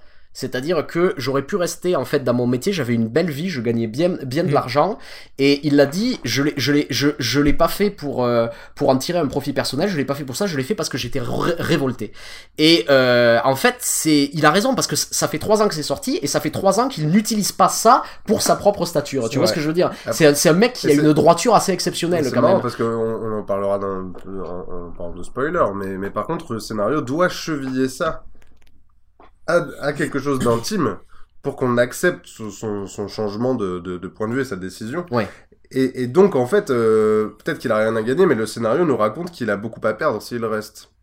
En fait. Oui, mais est-ce que, est-ce Ouais. que justement pour le. Ah, beaucoup pas perdre s'il reste. Pardon, Ouais, tu disais, s'il oui. reste, en fait, Euh, puisque, puisqu'en fait, il, est, il deviendra Alors, lui-même une cible. Il y, a, Ouais. il y a de ça, mais moi je trouve qu'il y avait un truc qui était peut-être pas assez souligné, que j'aurais mieux plus aimé, euh, et qui était fait très très rapidement. euh, parle, je parlerai de cette scène, mais euh, j'aurais aimé qu'on appuie plus sur le fait que s'il faisait quelque chose, c'était un traître. Tu vois ce que je veux dire? Enfin, c'est sous-entendu, tout le monde le, le sait, mais on connaît pas vraiment les conséquences de ça. C'est dit rapidement à la fin. Et moi, j'aurais aimé que dès le début de ces questionnements moraux, bah, il y ait cette, euh, ce gros risque de trahison ou de, je sais pas, de peine de mort ou de Guantanamo à vie, etc., qui, qui soit plus clair dans le film. Et il, fait, il le dit à un moment donné, je pense que c'est plus exploité, et exploré d'ailleurs dans Citizen 4, c'est-à-dire que euh, euh, il y a cette scène qui est commune aux deux films, où en fait, grosso modo, il explique que euh, il veut que son identité sorte dans les médias tout de suite, parce que s'il ne le fait pas, Oui. Il pourrait être discrètement enlevé par la CIA sans que personne Ouais. s'en rende compte. Et à partir du moment où c'est une figure publique, c'est plus possible. Donc Mais ça, il l'a fait pour se protéger à lui, quoi. Oui, Et oui, c'est, non, non, mais moi je euh, parle pas du vrai personnage, je parle de cinématographiquement dans ce film. J'aurais bien aimé avoir un, un peu plus encore de paranoïa, euh, je sais pas, quand il marchait dans les rues ou des choses Mm. comme ça, par rapport, euh, tu vois. Euh, Mais, mais c'est bon, là qu'Enemy d'État, c'est là qu'Enemy d'État est, Et est voilà, un- un- peut-être un- une meilleure histoire pour un film. Oui. En fait, parce que euh, là, là, du coup, la paranoïa est au maximum, la tension est au max. Ici, les- le biopic et le thriller se parasitent, donc la tension est pas au max. Parce que nous, on sait, on sait- d'abord parce qu'on sait comment ça finit, c'est toujours le, Oui. le cas des Oui, c'est Titanic. L'effet Titanic, on ça. sait que. Voilà. On Titanic, ça fait du film une tragédie, ce qui est encore différent. Oui, Mais, euh, oui, c'est vrai, cette histoire d'amour, elle est condamnée là. Bon, du coup, on sait que ça Ah, finit. est-ce que c'est pas euh, une- est-ce que c'est pas tragique non plus que ce, ce, ce mec-là qui adore son pays, qui soit un patriote, ne puisse plus rentrer dans son pays au final En fait, non, c'est pas. Je trouve, je, je trouve que même que c'est une happy end, puisque euh, non, mais parce que c'est-à-dire que ce qu'il a fait, Snowden, ça a eu des effets. C'est-à-dire Oui, c'est que vrai, euh, tu vois ce c'est veux pas dire. pointless, ouais, ouais. C'est réussi quoi à la fin. Il a réussi ce qu'il voulait faire. Ouais. C'est-à-dire que euh, c'est devenu illégal en fait ce que ce qu'il dénonçait. Et euh, À tout temps, ouais, ouais. Euh, combien de miam vous donneriez à, à Snowden sur 5 Sur 5 miams, je lui donne 3 petits miams. Non, 3 bons miams quand même. 3 Trois bons bons miams, miams. pas, pas petits. 3 bons. Alors en, en, en vrai, euh, en vrai, si j'étais un peu plus objectif, je devrais donner la même note, mais je vais donner quand même trois et demi parce que c'est un sujet qui me touche. Voilà. C'est euh, Je donne Ouais, ouais, 3,5 j'entends. aussi. Le virgule 5, c'est parce qu'il y a Nicolas Cage, clairement. c'est vrai. C'est vrai. Nicolas Cage c'est plus 0,5 généralement. Généralement, c'est de vrai. base. Bah, mais, bah écoute, mes 3 bons miams se transforment en 3,5. Ah, 3,5, ouais, c'est ça. Comme ça, on C'est est des bon. gros burgers, donc ça, C'est donc ça ça. marche. Ok. Euh, merci, merci beaucoup. Merci Arnaud, merci Bastien. Euh, pour euh, ceux que ça intéresse, du coup, on se retrouve juste après pour le, la partie spoiler. Petite section de recommandations de, de films, de ce que vous avez pu voir dernièrement, euh, ce qui vous a plu. Euh, bah écoute, moi je vais parler de la Palme d'Or. Yes. Moi, Daniel Blake de, euh, de Ken Loach. Euh, j'ai trouvé que c'était un joli petit film. C'est-à-dire que euh, le, le truc étrange, et c'est l'impression qui m'est restée un petit peu, c'est quand j'ai vu la bande-annonce, euh, je me sentais déjà pas bien parce que c'est tu vois quelqu'un euh, remplir des dossiers administratifs. c'est euh, la chose que je déteste le plus au monde et j'avais vraiment cette impression ouais de remplir des trucs pour Pôle emploi juste en regardant la bande annonce. Du coup, j'avais moyennement envie d'aller voir le film, j'y suis allé quand même. C'est l'impression que laisse un petit peu le film, mais c'est sur ça. Et j'ai envie de dire, c'est un film qui a un petit peu le même problème que, que Snowden aussi d'une manière générale. Et c'est un truc général en fait sur le cinéma de Ken Loach, c'est-à-dire que euh, j'ai toujours préféré ces comédies à ces mélodrames. Et euh, parce que dans ces mélodrames, j'ai l'impression que euh, la partie politique de ce qui veut dénoncer, ça prend un petit peu le pas sur le récit et qu'il y a beaucoup de trucs didactiques qui viennent à- qui, qui viennent se greffer à ça. C'est-à-dire que euh, il y a énormément de personnages fonctions qui sont là pour représenter une institution et qu'on voit toujours un peu cette histoire d'un individu écrasé par l'institution qui est une victime, qui pourra jamais être qu'une victime et qui ne peut rien faire à propos de ça. Quand je vois les comédies de Ken Loach, c'est plus ça. C'est-à-dire que je vois des personnages qui agissent. Et quand je vois La part des anges, par exemple, ou Looking for Eric, je vois des gens qui, je, je, je vois des personnages qui mettent un plan à exécution et qui justement essaient de retourner un petit peu à leur faveur le système pour essayer d'exister dans ça. Et du coup, je vois beaucoup plus des personnages de, de cinéma et paradoxalement, j'ai l'impression que Loach, quand il fait des comédies, il a l'impression de faire un petit film par euh, parenthèse, et j'ai l'impression que ces films-là sont beaucoup plus politiques que les autres, puisque au lieu de d'être une pure dénonciation de ce qu'il fait, il me construit des personnages qui m'amènent à penser le, le système autrement. Et c'est l'impression un peu que m'a laissé moi Daniel Blake, c'est-à-dire que autant c'est un film qui m'a ému, tu vois, que je trouve euh, que je trouve pareil important euh, politiquement euh, sur la politique de Cameron, sur le néolibéralisme en Angleterre, etc., etc. Autant il y a plein de moments dans le film où euh, je vois beaucoup trop l'intention de l'auteur en fait de me faire un film didactique et euh, ce que je retrouve beaucoup moins dans ses comédies. Donc j'ai envie de dire Toujours pareil, parce que lui aussi avait dit qu'il qu'il- qu'il partait à la retraite, mais bizarrement, euh, je crois qu'il a pas envie. J'ai j'ai envie qu'il fasse des comédies, j'ai envie qu'il fasse beaucoup plus de choses comme ça. Enfin voilà, c'est tout ce que je, c'est tout ce que j'ai à dire. Petite note euh, en, en miam pour, euh, pour Daniel Blake. Je vais mettre deux et demi, deux et demi, mais deux, deux et demi c'est déjà, enfin déjà bien, je recommande quand même. Ok. Voilà. Bastien. Euh, moi, j'ai vu, mais vous en avez parlé, vous en avez parlé la semaine dernière, le, le Bah, dernier film aller, que hein. j'ai vu au ciné, c'est Doctor Strange. Non, c'est ce pas la peine. pensé. Ça m'a beau- beaucoup plu. J'ai eu le sentiment que c'était euh, probablement le, le film que j'avais préféré de Marvel. Euh, je suis même assez stupéfait par euh, par le, le, le sens de la mise en scène des scènes d'action et par euh, le boulot de Derrickson en, en général, qui est un cinéaste quand même plutôt plutôt chouette. Non, je pourrais reparler de, de quelque chose que j'ai vu sur Netflix là. Euh, j'ai comme ça, ça me permettra de dire deux mots de Mission Impossible 2 que j'ai revu après toutes Ouais. ces années. J'ai- J'ai j'ai revu Miss, Miss Detective aussi. En fait, j'ai- j'étais dans Miss, je cherchais Mission Impossible et j'avais vu Miss Detective. Genre, le gars, il a glissé sur un film avec Sandra J'ai Bullock. Ouais, j'ai pas On fait dit tout exprès. ça quand on regarde des films avec Sandra Bullock. Mais qui est tellement bien, Miss Congeniality, Eh, C'est vraiment pas mal du tout. Hein. Ouais, bah oui. bien. Euh, et c'est notamment écrit par Marc Laurence qui a écrit euh, les, les merveilleux films euh, Le Comeback et L'amour Ah. sans préavis par exemple. Et il est quand même très très fort. Comeback, j'avais pas Mission Impossible 2 euh, que j'avais pas vu depuis très longtemps et qui que, que j'ai trouvé euh, que j'ai retrouvé absolument fabuleux quoi. C'est-à-dire c'est je trouve que c'est un film qui ose tout qui ose tout qui est, d'une expressivité qu'on n'a pas qu'on n'a jamais revu à Hollywood jamais parce que je pense qu'à la suite il y a eu un truc on dit plus jamais vous faites Mission Impossible. Ah si, il y a eu Volteface. John Woo a eu un espèce de laisser-passer pour faire deux films complètement dingues Ouais. qui lui ressemblent totalement qui en même temps du coup euh, érige Tom Cruise en, en star encore plus si c'était possible. C'est un Ouais. truc. euh, C'est un quasiment truc, euh, divin, un peu. euh, Mais c'est fou. ce C'est fou. Il y, a- il y a des cou- il y a des combats, euh, il y a des combats de moto qui explosent dans les airs. Il a, surfe sur la moto, ouais, il surfe sur la moto.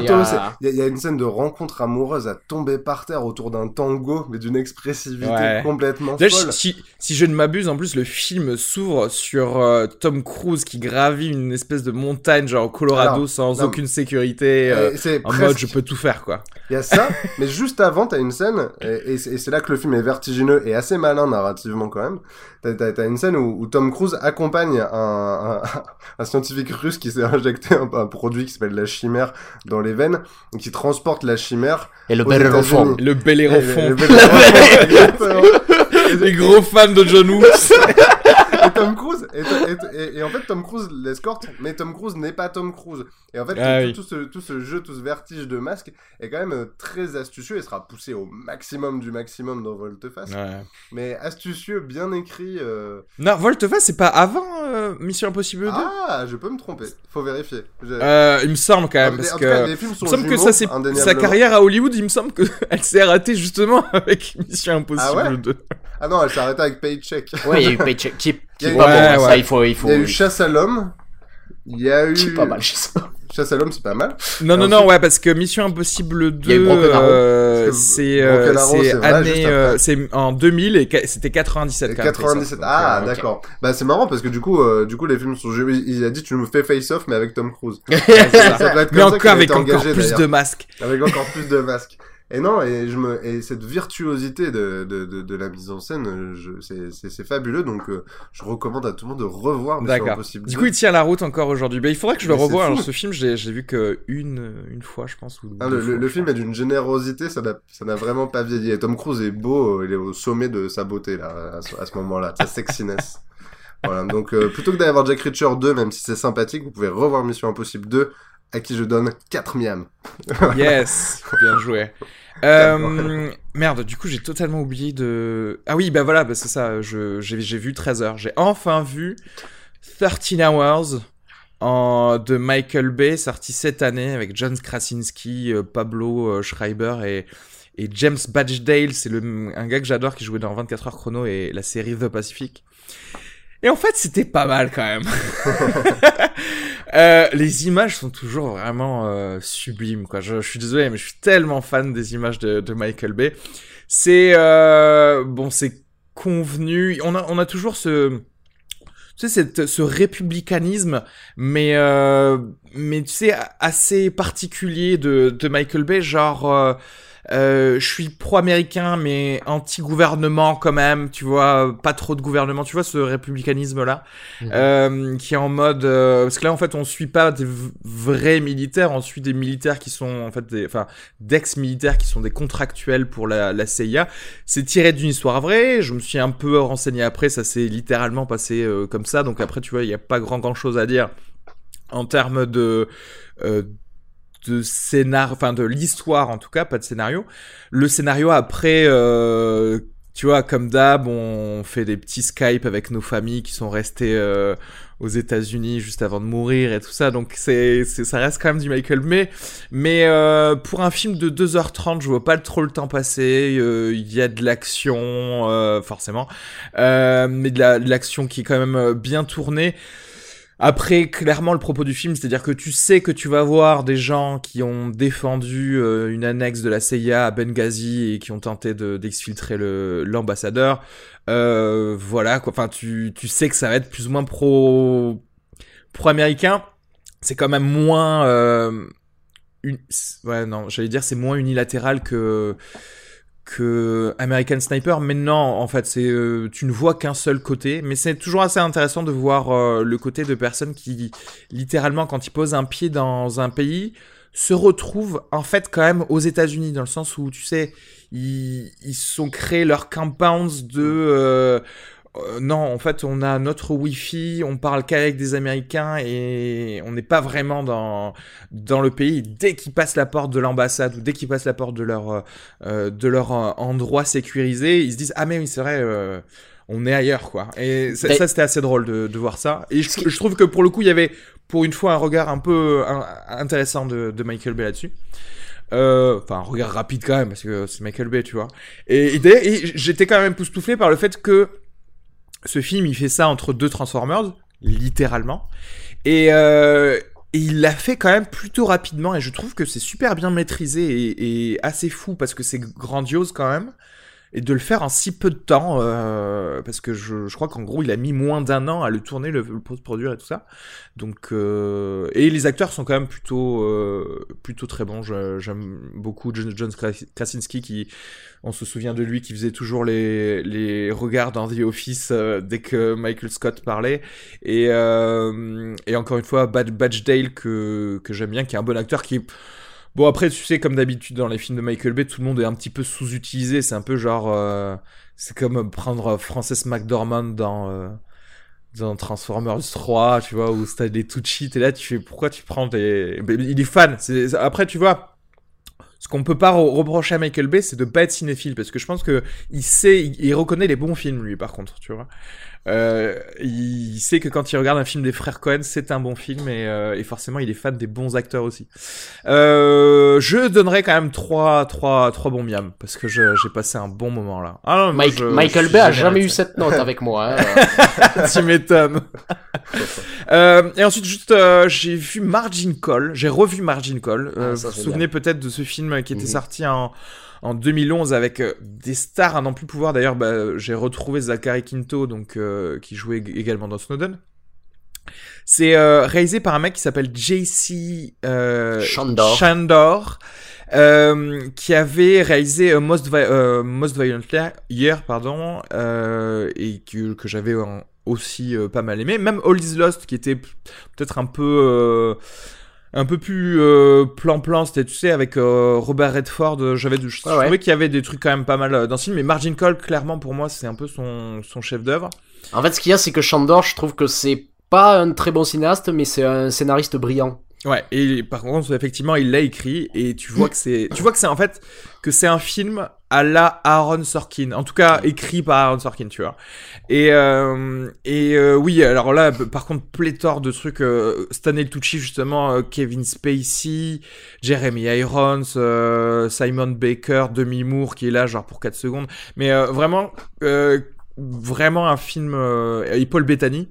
Parlons de lui parce que Paul Bettany est vraiment euh, vraiment énorme je trouve dans, ce film et euh, une excellente écriture. Je trouve que la mise en scène pour le coup dans ce film comme c'est qu'à base de dialogue, elle est quand même elle sert énormément les, dialogues donc je pense qu'il est pas mal dans ça. Alors que dès qu'il va peut-être dans quelque chose d'autre à filmer que des personnages qui parlent, peut-être qu'il se perd un peu. Euh, Et là, je pense à effectivement All, euh, All Is Lost. Et, euh, et moi, oui, celui-là, c'est un bon 4 miam. Franchement, je sais pas s'il est sur Netflix, Margin Call, parce que je l'ai en fait. Donc, je l'ai. Je sais pas pourquoi, là, j'étais en train de me revoir ça. J'ai j'ai revu Bridge of Spice, mais je vais pas en parler parce qu'on en a un petit peu discuté les dernières fois. Euh, et je trouve que Margin Call, c'est vraiment génial pour. euh, à regarder juste après avoir vu le casse du siècle avec euh, Brad Pitt et euh, justement Steve Carell, etc. Parce que autant l'un, The, vous- The- The Big Short. hein. The Big Short, quasi- ouais. et euh, pour euh, du coup regarder le cas du siècle pour comprendre le truc, tu vois, qui va être un peu le pendant de, de Snowden dans la pédagogie de ce que c'était la bulle financière. Celui-ci ne vous prend pas du tout par la main, c'est-à-dire qu'il faut connaître le contexte pour comprendre ce qui se passe dans cette société où en fait on se on rentre dans simplement une société qui face aux premières nouvelles de la future bulle financière va devoir prendre une décision et je trouve que c'est euh, je trouve que c'est génial en fait c'est comme si tu regardais le casse du siècle et que genre à 1h20 tu t'arrêtes tu regardes Margin Call et ensuite tu reprends le casse du siècle pour voir la, Ah, la, la ah. fin du film En fait, s'il y a un film où vraiment je devrais le comparer, c'est Glengarry Glen Ross, quoi. Ouais, il y a, y a clairement de ça dans les, euh, dans les dialogues. C'est probablement pour ça que j'adore euh, euh, Margin Call. C'est que pour moi, Glengarry Glen Ross, par contre, c'est c'est si miam, c'est sûr. Genre, euh, non, mais c'est vrai. Je veux dire, c'est euh, ah, c'est fois- extraordinaire, hein, ce film. Bah, après, c'est tiré d'une pièce de théâtre, donc euh, on en parlait aussi pour juste la fin du monde. Moi, j'adore les films qui sont tirés du- du- d'une pièce de théâtre, mais su- surtout quand c'est quand c'est balèze à, à la base, et surtout quand t'as des putains d'acteurs comme t'as dans le film Glengarry Glen Ross avec du, du Pacino, du Ed Harris, du Kevin Spacey, en veux-tu, en voilà. Et euh, Alec Baldwin dans son plus beau rôle. Ouais. Qui n'est pas, le personnage d'ailleurs, hein, c'est intéressant, n'est pas dans la pièce de théâtre, mais Ouais. s'ajoute dans le, dans le, je veux dire, moi, je, j'ai littéralement en favori euh, YouTube de revoir cette, que cette scène, tu vois. Donc voilà, je conseille quand même de revoir ça, qui est un film de 2011, mais qui vaut, qui vaut son pesant d'or. Snowden, section spoiler. Est-ce que vous voulez plus détailler peut-être les scènes dont on a parlé tout à l'heure? Euh, Ouais. qui sont euh, qui sont pour moi vraiment euh, vraiment géniales. Moi, j'a- j'ajouterais à, à la scène du Big Brother et à la scène du Rubik's Cube qui arrive quand même vers la fin. J'ajouterais la scène du recrutement de euh, du banquier euh, pakistanais qui se fait dans le, le le strip club qui est pas magistral magistral en termes de mise en scène mais qui est très intéressante en termes de petites tensions et de morale du personnage euh, et je trouvais que là on rentrait dans le, le thriller d'espionnage euh, qui était qui était cool. Mais c'est vrai justement de, de- quand, t'as cette scène qui arrive, effectivement, de- dans un film d'espionnage, c'est là que tout commencerait à, à, à partir en vrille. Et, euh, et ben parce que dans la vie c'est pas le cas, euh, ça part pas en vrille. Ensuite, c'est juste il démissionne et puis il reprend un autre poste et il fait la même chose. Mm. C'est tout de même surprenant. Non, ouais, c'est la, la scène du Rubik's cube. Là, parce que j'en parlais pas tout à l'heure, mais ce que je trouve incroyable, là, c'est purement du Oliver Stone. Et quand Ouais. quand il y va avec sa bite et son couteau comme ça, je l'aime quand même. Et quand il sort, quand du coup après avoir sorti le Rubik's cube, tout ça est très bien mis en scène, il se retrouve à sortir et donc le dans le Rubik's cube, la carte SD dans laquelle toutes les informations qu'il va sortir est, est, est données au grand public. Et le voilà qui sort et qui est libre et qui sort dans la lumière blanche. Ouais, ouais. Et t'as ce moment d'un coup c'est c'est né un 4 juillet quoi. T'as cette lumière blanche, il sort, Mais- il trouve euh, il trouve la la, la vraie voix, c'est Y a- y a- incroyable. y a- Parfaitement y a- représentatif du personnage qui a littéralement passé tout, toute sa vie dans l'ombre, à ne pas vouloir être photographié, ne serait-ce que par sa copine, etc. Et qui va, et, et aujourd'hui, un, une tête, un faciès reconnu. D'ailleurs, vous verrez la petite icône que j'ai choisie pour le pour euh, l'épisode du podcast, c'est un artiste qui a fait ça de manière minimaliste, mais juste des cheveux et des lunettes, et tu dis ah tiens c'est Snowden, tu vois. Ouais. Donc c'est Mais- assez euh, marrant. Mais, mais, mais surtout, il y a aussi quelque chose d'extrêmement intéressant dans cette scène. C'est-à-dire que euh, il y a euh, la révolte silencieuse de tous les informaticiens.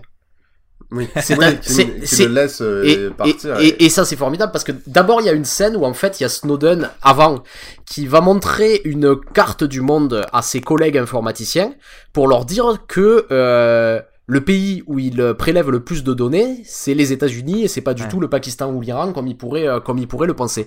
Et euh, il leur dit vous trouvez pas ça bizarre? Parce que moi je trouve ça bizarre. Il y a tout le monde qui dit oui et ensuite déjà il y a un premier geste de solidarité entre les informaticiens quand il y a leur supérieur hiérarchique qui, qui arrive et que tout le monde essaie de masquer le fait qu'ils viennent de voir cette carte. supérieur joué par le fils De Clint Eastwood. C'est pas pour rien qu'il est casté là. Par ailleurs, il est bon, hein, mais Ouais. il, est, il est casté aussi parce qu'il incarne le fils d'un grand républicain. Et donc, ce qui se passe dans cette scène, c'est que euh, il y a d'abord une grande tension quand il essaie de copier les informations sur la carte SD, et au moment où son supérieur hiérarchique arrive, il y a la carte SD qui lui échappe des mains et qui tombe sur la moquette.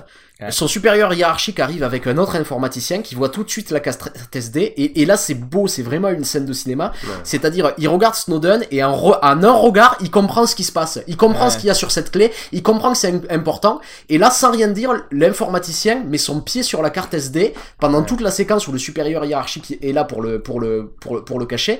Et euh, quelque part ici, il ce, ce qu'il dit, c'est que euh, à l'échelle individuelle, dans ces institutions, il y a beaucoup de gens qui sont Oui. contre ce qui se passe, mais qui sont étouffés en fait par cette institution. Qui le... Et c'est ce qui montre pendant Oui, tout le film. et ça fait pendant à la scène en amont où les informaticiens parlent autour du feu ça, de Ouais, tout ça. ouais. La scène est très bien, très bien dialoguée, très Ouais. bien écrite. hein, On y reviendra parce que Ouais. je veux y revenir sur cette scène aussi. Et ensuite, il y a une deuxième fois pour bien nous dire que c'est pas juste euh, ce gars par hasard qui était contre ce qui se passait. C'est avant de montrer dans, dans l'ascenseur, il y a un autre de ses collègues qui le trouve et il lui dit tu pars déjà? Et il y a Snowden qui lui dit oui je pars déjà. Et là son Je me collègue sens pas bien. je me Ouais. sens pas bien. Et là le gars il lui dit peut-être que tu devrais rentrer voir ton médecin sur le continent.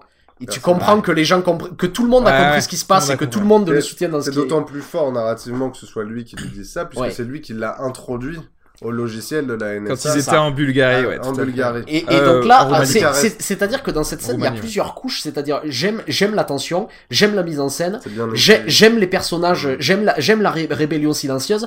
Là, tout d'un coup, vraiment, je me dis si le film avait été à, à, à, à l'avenant de, de, de Et cette scène, ça. ça. aurait été un chef-d'œuvre. Est-ce euh, que, est-ce que tu vois, en rajoutant, j'en reviens toujours à là, mais tu, en peut-être en laissant un peu moins de biopic, en rajoutant peut-être un petit peu plus de fiction, tu vois, on m'aurait, on m'aurait romantisé encore plus. euh, Enfin, quand je dis romantisé, c'est, c'est juste, je veux, je veux dire juste modifier la réalité avec sa copine ou euh, avec certaines choses.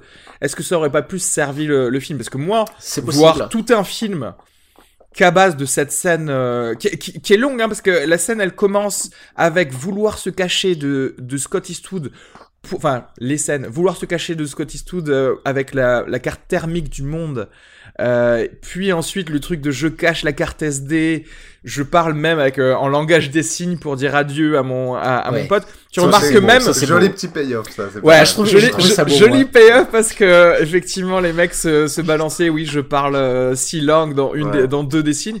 Et, euh, et d'ailleurs, le- tu vois à quel point les mecs se sentent espionnés, c'est que même dans le langage des signes, le mec, le mec lui dit je ne vois pas de quoi tu parles. Hmm. Tu sais, c'est Ouais. genre Ouais, euh, au cas où on, on reste quand même extrêmement cryptique parce que parce que on, on probablement on ne sait même pas certaines choses sur notre propre surveillance, tu vois. Mais euh, et oui, c'est c'est des petites choses comme ça où tu te dis putain si le film avait été comme ça.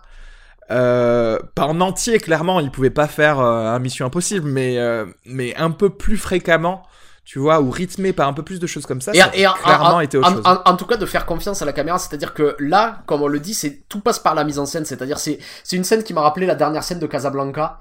Quand il y a euh, euh, Claude Rains, tu sais, qui vient pour euh, pour arrêter euh, pour arrêter Bogart et à un regard, en fait, il comprend ce qui se passe et il décide de l'aider. Et c'est silencieux et ça reste. Et, Oui. pour- et ça, c'est du cinoche, quoi. Ça, Et, c'est. et ça, c'est 10 minutes de cinéma, quoi, vraiment. Ah Dans ouais. un film qui, par ailleurs, est naturellement bavard, parce qu'il y a beaucoup de choses à Ouais, ouais. expliciter. Là, t'as 10 minutes de cinéma et tu te dis, putain, mais c'est vrai que Stone a un sens du récit, Ouais, quoi. ouais. C'est vrai que c'est- il fait partie de ces cinéastes qui, normalement, peuvent, quand ils sont en forme, t'attraper, te raconter une histoire et te la raconter bien. Et, et, et, et c'est assez, ouais, c'est assez beau, ce, ce moment. Et t'as, et t'as, du coup, pour arriver à la scène Big Brother, t'as, par contre, cette scène qui est dans une grande économie, juste un champ contre champ. Euh, je lui reprocherai la petite inélégance d'un, d'un zoom final pour nous montrer que, Ouais. que, que l'ami Joseph Gordon-Levitt se rend compte que sa vie bascule, mais peu importe. Ça fait cheap, ouais. Mais, mais par contre, la, Ouais. la, la grande idée de, de mise en scène de cet endroit, c'est donc euh, le, le plan principal de cette scène, celui qui marque, c'est un plan où tu vois Edward Snowden de dos en pied, Ouais. face à un écran gigantesque, donc à la Big Brother, où tu vois Ray Fans. Et en fait, au fur et à mesure que la scène avance, il y a Ray Fan qui avance vers la caméra et qui devient de plus en plus auprès. Euh, Oui, c'est ça, Jusqu'à prendre littéralement tout l'écran Ouais. euh, Ouais. devant cette espèce de petite, euh, petit pion qu'est la C'est NSA, ça. en fait. euh, Et, et même, il y, a ce premier plan très beau avant ça, où, où il est assis, t'as un plan d'ensemble de la salle, et, et un mur s'allume. Ouais. Et on se rend compte que c'est tout le mur, et d'un coup, c'est toutes les perspectives qui sont tronquées, parce que comme la, comme la webcam est, est placée un peu comme ça en diagonale, d- d'un coup, t'as l'impression que le mur part là et, et Ah part vers un ailleurs. Toute la scène est brillante. Et là, tu te dis, mais des idées de cinéma comme celle-là, c'est- il y en Ouais. avait plein dans le film. Parce qu'il y a l'envie. Il multiplie les transparences, il multiplie les effets de cadre Mhm. dans le cadre. Quand on arrive, il multiplie, il change, il change de texture de caméra. Quand on arrive euh, dès le début, il est dans un, il est dans un hôtel euh, dans lequel les couloirs sont faits en miroir. Donc il se reflète constamment Mhm. partout. Donc euh, il y a ça en tête. Et- vrai que ça- même- même avec décors, des tu sais, plans, ces euh, décors incroyables de- d'énormes bureaux quand il rentre dans ce centre, etc. Et mais est-ce que, enfin moi je, moi je vois bien Stone se dire ah tiens j'ai une idée pour ce- cette scène, j'ai une idée pour cette scène. Et en fait tu sais après quand même au milieu il y a quand même une heure de film où il n'y a pas d'idée quoi en fait. Tu vois. Ouais, ouais. Ouais, c'est ça. Et, et, et, ou alors il y a des idées ringards. Allez, on pourrait dire deux, deux petits mots de la scène quand même. La scène du réseau qui se transforme en œil.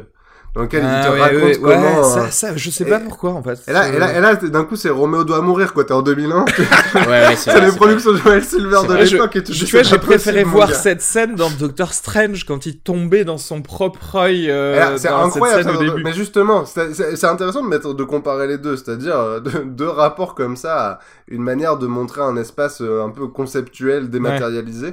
Et, et, et c'est-à-dire qu'ici, euh, Stone fait pâle figure. Et, et à nouveau, si on recitait déjà vu, il fait très pâle figure. Ah ouais, non mais là. Ouais. Ouais. Il, a, il a beaucoup pas de mal Domino. à, à filmer ça, ouais. Ah, n'oublions pas Domino, c'est très beau Domino.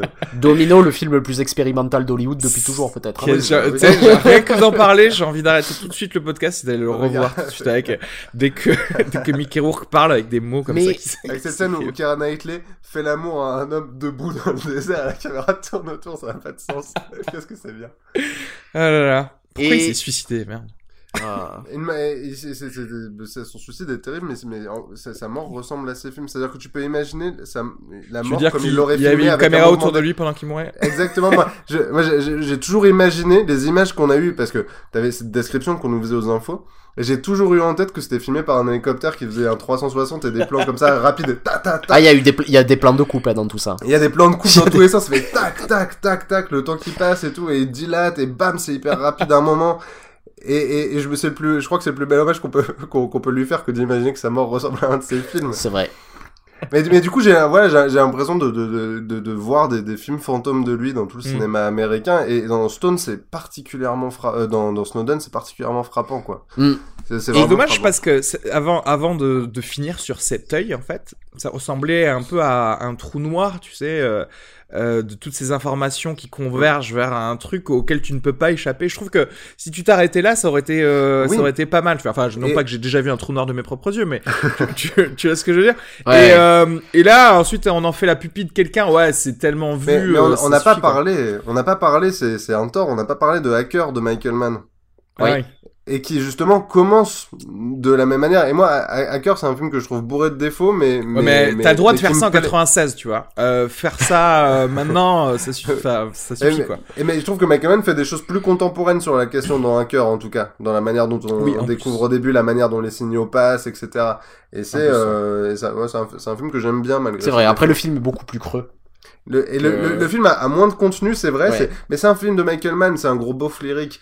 Mais, mais c'est Oh Non, mais c'est Ah, vrai. C'est pour ça qu'on si, l'aime aussi. C'est pour quoi. ça que je l'aime, c'est-à-dire que c'est un virtuose, c'est un type qui a un rapport euh, instinctif et très La très. Mais, violence. mais Tony Scott aussi, non mais Tony Scott aussi, il y avait de ça, c'est-à-dire c'était un type en, en casquette et en, et en Ouais, sauf un que c'était plus intelligent souvent les films de, Ah oui, non mais de Tony oui, Scott. non quand mais ça je suis d'accord. Je trouve. Mais attendez, pour Révélation, par exemple, puissance 4. Pour revenir dans les, les biopics qui rajoutent de la tension, Révélation, c'était quand même ouf. C'était très bien. C'était Oui, très oui. très bien. Oui, c'est vrai, Bah- Révéla- mais Révélation, c'est c'est un peu Snowden euh, très très réussi. C'est vrai. c'est ce que c'est pour ça, Ouais. c'est un peu. C'était un whistleblower aussi. et- Ouais, ouais. Mais, mais bon, moi, moi j'ai- j'ai- en fait, t'as raison. Il y a les deux veines chez, chez, Chez Mann. chez Mann. C'est-à-dire la veine, euh, cette veine sérieuse, rigoureuse et inspirée sur le plan formel, euh, sur le contemporain. Et cette veine, mais que j'aime énormément, gros beauf lyrique, c'est la veine, euh, c'est la veine Miami Vice, où Ouais, les ouais. personnages ont des moustaches, quand, où tu, où tu, tu vois, Chris Mais- il a une moustache virtuelle, dans, c'est, c'est c'est une copine Mais à moi c'est- qui l'a dit, c'est- qui, C'est là que peut-être, euh, ben en fait, il- je, je vois ce que tu veux dire par par beauf et c'est ce que je disais aussi, c'est-à-dire que il, euh, Man se dit, ben en fait, euh, ouais, mais quand j'ai pas d'idées, je fais quand même des, des mini idées, tu vois, qui vont racoler un peu. Et et moi, presque, euh, j'aime pas les films qui sont racoleurs, mais là, pour ce film, je trouve que ça l'aurait servi encore plus s'il était un peu plus racoleur dans certaines scènes. Il y a, y a, y a deux, deux scènes aussi dont je voulais, je voulais parler dans le, dans le film qui me, qui me paraissent intéressantes. C'est vers le début du film, en fait, il y a une scène qui énonce un peu le programme que va être le film. C'est la scène de l'entretien d'embauche à la CI CIA de Edward Snowden. Et euh, là, il y a quelque chose d'in- d'intéressant, c'est-à-dire que euh, le personnage lui dit quelles sont vos influences politiques? Et là, il y a euh, Snowden qui répond euh, Walter Toro et Ayn Rand. Ouais.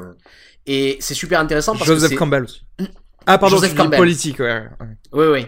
Et il y, a- y a un truc intéressant, c'est-à-dire que il y a tout le film qui est dedans, dans ça. C'est-à-dire que, alors d'un côté, on a Ayn Rand qui est la, euh, la philosophe des, euh, des ultra-libéraux euh, conservateurs américains. Et euh, il cite même euh, expressément le livre Atlas Shrugged. Alors juste pour résumer, c'est un livre de fiction de Ayn Rand, Atlas, Shrugged, qui raconte euh, un, euh, un monde dans lequel en fait euh, tous les hommes puissants ont décidé de disparaître du jour au lendemain, c'est-à-dire les chefs d'entreprise, les gens comme et tous tout, tout, tous les gens de cet acabit. Et du coup, le, le, le, le monde, on dirait que tout le monde, ça devienne des, des, des poules, des poules affolées, affolées, tu vois. Ouais. Du genre, ils arrivent pas à se démerder sans eux, et, et c'est pour montrer qu'en Ouais, fait, on a une besoin. caste spéciale, ouais. Ouais, c'est pour montrer qu'on a besoin des puissants et qu'on doit leur laisser faire tout ce qu'ils veulent. Donc ça indique il y a eu beaucoup de des choses dans Il y a des adaptations filmiques. Ouais, je sais, ouais. euh, en mode série Z. Et donc c'est un peu, tu vois, le point de vue notamment de Ricey fans de la CIA dans, dans, dans le film, c'est-à-dire nous sommes des puissants, on sait comment faire pour que le monde marche, donc on a le droit de faire ce qu'on fait. Et euh, ça va pas du tout avec Walter Toro, puisque Walter Toro, c'est euh, le théoricien de la désobéissance civile qui va influencer Gandhi dans son combat, euh, notamment de ce qui va se passer. Et dans et et, euh, il y a un écho qui est fait dans cette scène, dans la scène autour du feu de camp avec tous les informaticiens, où il parle du procès de Nuremberg. C'est-à-dire dans, dans le procès de Nuremberg, ils, ils expliquent après la Seconde Guerre mondiale, on a mis quelque chose dans le droit international, c'est-à-dire que euh, en cas de crime grave, euh, tu, tu te dois en, tant qu'être humain de ne pas respecter la loi. Voilà. Tu Si la pas- loi est inique. Tu ne pourras pas sortir les vieilles excuses de je répondais aux ordres comme Je répondais euh, l'ont aux ordres, voilà. Comme l'ont nazis. dit, tous les nazis. Et euh, grosso modo, quand il arrive à ce moment-là et qu'il commence à faire euh, l'apologie de Nuremberg, puisque c'est ce que fait Snowden dans cette scène-là, tout d'un coup, ce qui nous explique, c'est que il a abandonné Ayn Rand. Il croit plus que les puissants ont le droit en fait de faire ce qu'ils veulent. Et il s'est rapproché de Taureau, c'est-à-dire qu'il commence déjà à penser à, à- à penser à faire la désobéissance civile. Mais ce qui est intéressant, c'est qu'il passe pas de l'un à l'autre, c'est que les deux sont en lui et qu'il va apprendre à se tourner vers l'un plutôt que vers l'autre. Euh, Pardon, vas-y, vas-y. Non, non, je me disais, mais non, mais c'est sur, sur euh, juste le, le versant formel de cette scène. T'as cette excellente idée de, dans les lunettes de Snowden pendant qu'il parle de tout ça. Se re- Alors, ils sont autour d'un feu de camp et pourtant, c'est des, images, c'est des lumières vertes comme ça Mhm. qui, se, qui se reflètent dans, dans ces lunettes. Et Donc, donc t'as ce truc où il est à la fois en train de leur parler, il est avec eux et en, et en même temps, t'as cette image canonique des métadonnées depuis Ouais. Matrix. Il est qui- toujours qui dans la matrice ça. un peu, ouais. C'est- hyper Et intéressant. Et, là, est c'est en train de réfléchir ce qu'il dit aussi. et oui, il exactement. Et typiquement, c'est une petite idée. Ce, ce petit, ce petit détail visuel qui vient de raconter comme ça quelque chose. Et, euh, et le film n'en manque pas de ces petites idées. euh, D'ailleurs, il manque peut-être de grandes idées, mais mais il y a des petits trucs comme ça qui sont Et- très chouettes partout. Et il y a, il y a- il y a autre chose qui m'a plu aussi dans le film, c'est à un moment donné, en fait, il, euh, il, met, un- il met en rapport ce qui se passe avec euh, les drones. Voilà. Et, euh, J'allais y venir aussi, mais vas-y, vas-y. Et en fait, ce qui se passe ici, c'est-à-dire que, euh, grosso modo, il, euh, il étend son sujet, c'est-à-dire qu'il qu'il explique que c'est un problème global, c'est-à-dire que tous les problèmes dont on a qu'on a discuté autour de l'utilisation de drones dans euh, dans la- dans l'armée dans l'armée contemporaine, c'est un problème qui vient aussi de ce problème de surveillance, puisqu'il nous explique clairement qu'en fait, les logiciels de surveillance sont utilisés pour pour pouvoir établir. euh, là, il va falloir faire peut-être connexion il va fa- avec il des va- drones. il va falloir faire peut-être une, une, une, une, une petite parenthèse. Euh, Il y a un livre super intéressant sur euh, l'utilisation militaire des drones qui s'appelle Théorie du drone de Benjamin Chamaillou, Mhm. que je recommande, et euh, dans lequel en fait il explique que les cibles qui sont choisies et on- c'est ce qu'on retrouve dans Snowden, les cibles qu'on choisit en fait euh, de d'éliminer avec les drones, euh, ce sont pas en fait des, euh, des cibles qui sont forcément reconnues.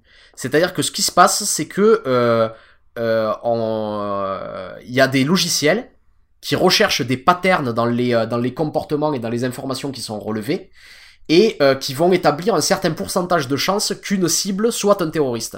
Et en fait, si ce pourcentage de ch- chance excède 70%, la cible va être abattue.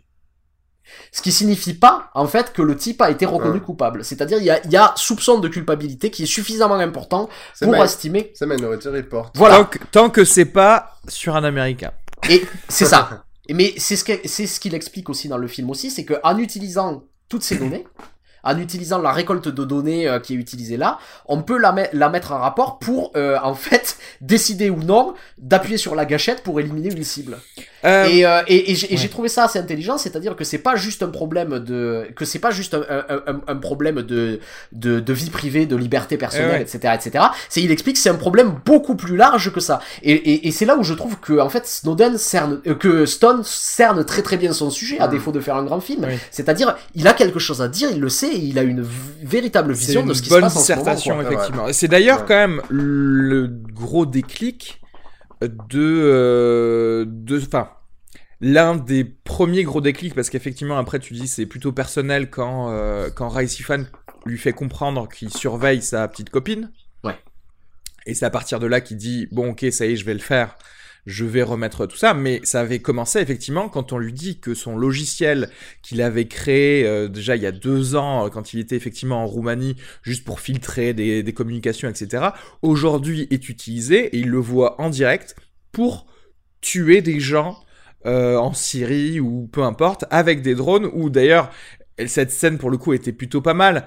Avec genre euh, où on lui dit ah ouais mais euh, attendez mais je comprends pas comment euh, du coup vous traquez juste le téléphone mais ça se trouve le- la personne qui tient le téléphone n'est pas celle que vous voulez euh, Ouais. tuer et l'autre balaye rapidement le- l'argument en disant non non mais on a des gens au sol qui confirment le truc et derrière il y a son pote justement qui lui cache la carte SD à la fin qui le regarde et donne l'air de dire ouais non euh, pff, les gens au sol ils branlent rien tu vois. On va tirer quand même quoi qu'il arrive. Et là tu fais genre ah, et c'est là que tu vois dans Snowden que au final, et c'est peut-être ça qu'il lui fallait, c'est qu'il fallait que ce soit enfin quelque chose où il, où il y avait la vie ou la mort de quelqu'un qui était euh, en jeu. Parce que, en gros, c'est bon, euh, je suis payé, je suis plutôt bien payé, on m'amène parfois à Hawaï pour faire mon travail, je sais que c'est des dilemmes moraux et éthiques pour moi, mais c'est quand même pour mon pays et il faut quand même qu'ils se disent ah ok vous tuez 15 personnes d'affilée à chaque fois que vous utilisez mon logiciel que j'ai créé pas du tout pour ça, pour qu'ils se disent euh, peut-être qu'il va vraiment falloir que je me case ici en fait. Et ça, pour le coup, j'ai trouvé ça intéressant parce que j'ai compris le personnage en fait. Dès que là, je me suis dit ça y est, je, je vois où est-ce que tu, qu'est-ce qui t'a amené à faire ça. Sur la question de l'intime, on peut parler aussi d'une petite scène de sexe qu'on a pas Ouais. évoquée Oh ah, putain, oui, c'est vrai. Ouais. ouais. Un petit mot scène de sexe quand même. Tous les gens Faut qui ont vu le film. Et pour ceux qui écoutent les spoilers pour y aller, allez-y, il y a une scène de sexe. Euh, Et Qui, nul euh, à chier. Personnellement, j'ai trouvé ça horrible, mais. Alors, mais justement, c'est ça, c'est le problème, c'est que c'est pas hyper inspiré. C'est dommage parce que elle a, bon, ça arrive et bon, il se déshabille et on se dit euh, et, et sur le coup, je, je, je me pose pas toute la question de la webcam. Je me dis ah bon, est-ce nécessaire? Ah, Puis mais c'est arrive- exactement ça. puis, puis arrive, puis arrive la, la webcam et là je me dis ah mais du coup c'est trop peu. Ouais, exactement. C'est-à-dire que si, si on veut y aller sur l'intimité, la nudité, la violation, allons au bout. C'est même, ouais. la, la- c'est quand même la, la, la femme. Alors l'idée, Ouais, l'idée est bonne. quoi. Faut C'est- quelque c'est comme- chose. de- Oui, c'est ça. ça elle, elle est loin là-dessus. Et, et, et le, le film est entre deux, c'est-à-dire la scène est un peu, un peu grat, un peu trop, euh, euh, emploie un peu trop de nudité au vu de, du, du film. C'est un peu surprenant, mais elle Ouais. va pas très loin. Il y, a- il y a même cette idée excellente de la, de la jeune fille qui se retrouve, ou de la belle-sœur, je ne sais plus, qui se retrouve observée au début du banquier Ah oui. et qui en fait a, euh, porte une burqa Ouais. et qui se déshabille et qui enlève sa burqa Ouais. et se met à regarder. Et là c'est pareil, je dis mais allez plus loin parce que l'idée Ouais, est excellente, mais allez plus loin, allez très loin. Donc là c'est pareil, à Trop nouveau, prude, quoi. à je- nouveau J'aurais le film est cul entre deux chaises, il veut pas être euh, rated. ça aille plus loin sur cette scène et pas du tout cette scène de sexe. Parce que franchement, moi, la scène de sexe, quand elle a commencé, j'ai fait, mais what? Qu'est-ce qui est en train de se passer? Parce qu'elle est très très mal amenée. Euh, et après, et après quand tu vois euh, le, le payoff de cette scène pour te dire, ah, je me sens épié par la webcam, tu fais, pour ça, mec, mais euh, c'est nul, c'est nul à chier. Surtout et- et que le- 4 secondes après, il a scotché des sparadraps sur les portables. Euh, à la limite, franchement, tu m'aurais mis une scène où un portable était genre, euh, je sais pas, en face de la salle de bain et que il soit sorti de la salle de bain en, en se précipitant pour mettre un sparadrap ou un truc comme ça. J'aurais plus été dans euh, effectivement la violation de la vie privée que dans cette scène qui me paraît tellement euh, apposée pour expliquer une fausse paranoïa. C'est, enfin, c'était moyen quoi. D'autant que le, le, le plan travelling rapide sur la caméra euh, de, de la webcam avec leur image qui se superpose est pas hyper... Euh, à, Ouais. à nouveau, ça fait partie de ces plans un petit peu datés dans le film. Bon, mais je, je suis toujours content de voir une scène de fesses, mais néanmoins, Tu dis ça parce que tu peux enfin voir les fesses de Shailene Woodley qui ne se. c'est pas la première fois, on l'a vu chez Araki. On Ah oui, d'accord. Où elle est très bien d'ailleurs. euh, Dans un beau film d'ailleurs. dans un très beau film, ouais. Comment c'est White Bird in the Blizzard, c'est ça? White Bird in a Blizzard, ouais. C'est pas dans Divergente PG-13 que tu vas voir ce- son cul quoi. Non. Effectivement. On parlera de Divergente un jour pour vous dire des choses. On fera un épisode spécial compendium, tu sais. Est-ce qu'on pourra faire un épisode spécial Divergente et Twilight? Oh ouais, mais c'est c'est exact. Divergent Twilight, la cinquième vague. Tu sais tous les coming of Ah, age. j'ai pas encore vu la cinquième. Mais oui, mais oui, Ah, mais c'est je... c'est de la merde. je te- Les Young, comme young tous les Adult autres. Films. Ah, mais att- attends, je suis sûr qu'on va, on va pouvoir, on pourrait débattre longuement sur euh, Ah l'intérêt oui. intellectuel Ah oui. de, de tout ça. Problème, Je suis le sûr qu'il y aurait 4 revoir. insultes par, euh, par minute, je pense. Euh, oui, tu disais, pardon, du coup, euh, oui, scène de fesses, mais bon, qui arrive non, un non, peu... content, oui, mais voilà. Euh, c'est- non, c'est la dernière scène euh, très marquante à laquelle je pense. Sinon, qu'on peut redire un petit mot du, du plaisir de voir Nicolas Cage euh, Ouais. devant sa télé dans sa maison américaine dire euh, The boy did it. The boy did it! Ah, ça, c'est, on- il a, il l'a supplié, je pense. Il a dit, non, mais a attendez, dit, je peux, je peux pas rester comme ça à dire oui, euh, c'est une énigma, euh, c'est pas une énigma. Il va falloir que, il va falloir que je fasse comme ça au bout d'un moment. The boy did it! S'il te Et je veux, et je veux un chien dans cette scène. Euh, Tu vois, n'importe ça, je veux qu'il y ait ma femme à l'arrière-plan qui fasse la cuisine. un- une maison mais glauquissime c'est c'est pas possible quoi tu sais genre euh, un truc mais vraiment Mais c'est génial d'installer Nicolas Cage dans ce Ah décor, ouais. je trouve. Du, coup, j'aime beaucoup la scène. Je- J'aime vraiment bien. Euh, il y avait quoi? Oui et voilà simplement pour dire euh, pour Ah. dire que la scène du, du recrutement, je me suis mis dans un épisode de Homeland. Là, c'était vraiment cool. De, je- voilà, on veut avoir quelqu'un qui nous donnera probablement des informations via via sa banque. Et c'était Mm. une scène euh, assez cool. Un Timothy Olyphant que j'adore. Il joue super bien les les connards euh, douchebags. Les su- un les su- euh, Les suppositoires, quoi. les ouais, exactement. Les euh, les petits cons qui euh, qui qui jouent bien leur rôle aussi dans le dans la hiérarchie euh, de la de la CIA justement pour être promu. Ça c'était intéressant parce que très souvent on a j'écoutais un, un mec de la CIA dans un podcast qui disait que qu'en fait quand tu peux mettre un ruban top secret à, à, à des choses en fait, tu finis par mettre des rubans top secret à des choses qui ne sont pas forcément top secret. C'est-à-dire qu'en fait, si, si tu prends une entreprise, tu prends McDonald's tout simplement, si tu as la, la possibilité de mettre des trucs top secret ou même tes boss ne voient pas le, le, le, truc, ben en fait, tu vas finir par, par mettre du top secret à, ben en fait, hier soir, je suis sorti jusqu'à 3h du mat euh, avec, euh, avec des putes de la coke et tu vas mettre ton ruban top secret dessus. Et le mec de la CIA disait qu'en fait, il y avait vraiment que 10% de vraies choses qui ne devraient pas être connues du grand public, qui sont réellement top secrets dans l'ensemble des choses top secrètes. Et le reste, c'était des, des, des career moves, quoi. Des trucs pour euh, être ahurissant. pro, promu à chaque fois. Et je trouvais que ça aussi, de- voilà, l'hypocrisie et des choses qui vont te permettre de t'élever dans cette échelle de, de hiérarchie. Et je trouve que pour le coup, encore une fois, comme tu disais, il a bien cerné son sujet parce que c'est aussi ça. Le truc de la NSA, le truc de la surveillance, le truc de je ne dis rien parce que peut-être ça va me servir aussi un autre jour à, à, à être directeur adjoint.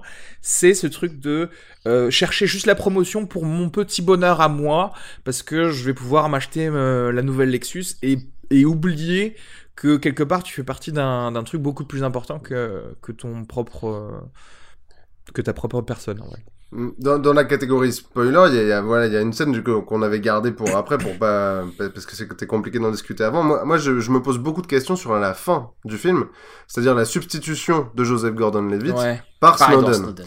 Et voilà. Et alors là, moi, je trouve que le, le film a atteint ici euh, un espace problématique, voire des limites, euh, parce, parce qu'il me révèle tout ce que je ne sais pas de Snowden. Alors, t'avais raison, c'est devenu un visage connu pour quelqu'un qui avait une phobie des caméras. Là, c'est plus qu'un visage connu, c'est-à-dire que là, il joue. Ouais. Concrètement, il prend la place de Joseph Gordon-Levitt. D'ab- D'abord, c'est un truc que j'adore pas en général euh, Ouais. dans, dans les biopics. Ça me met toujours à distance. J'ai- suivi pendant 2h15 euh, un acteur qui était une proposition d'un personnage. Et l'idée de, le, de, de voir la substitution ensuite m'ennuie. Ce qui explique que Joseph Gordon-Levitt n'a pas le choix. Il, il- il faut qu'il fasse la voix. Hmm. C'est- C'est-à-dire qu'à un moment, il doit être au plus proche, puisque cette substitution, elle doit être écrite dès le scénario, et sans ouais. doute.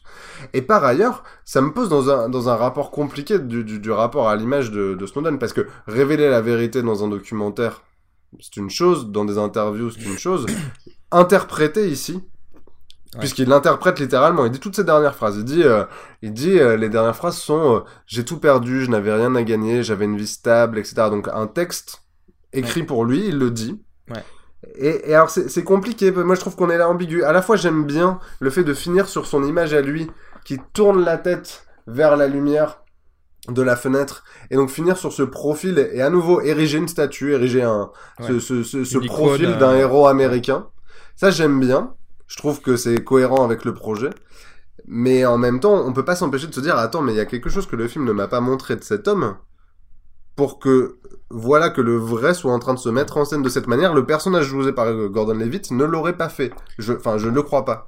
Je... Donc ça me met à distance. Hein. Je, je suis quand même emmerdé moi. J'ai trouvé ça maladroit, euh, vraiment. Euh, C'est-à-dire que si tu voulais vraiment faire ça, tu pouvais en faire un petit clin d'œil de littéralement 4 secondes à la fin. Exactement. Euh, tu vois. Et là, ce serait passé crème.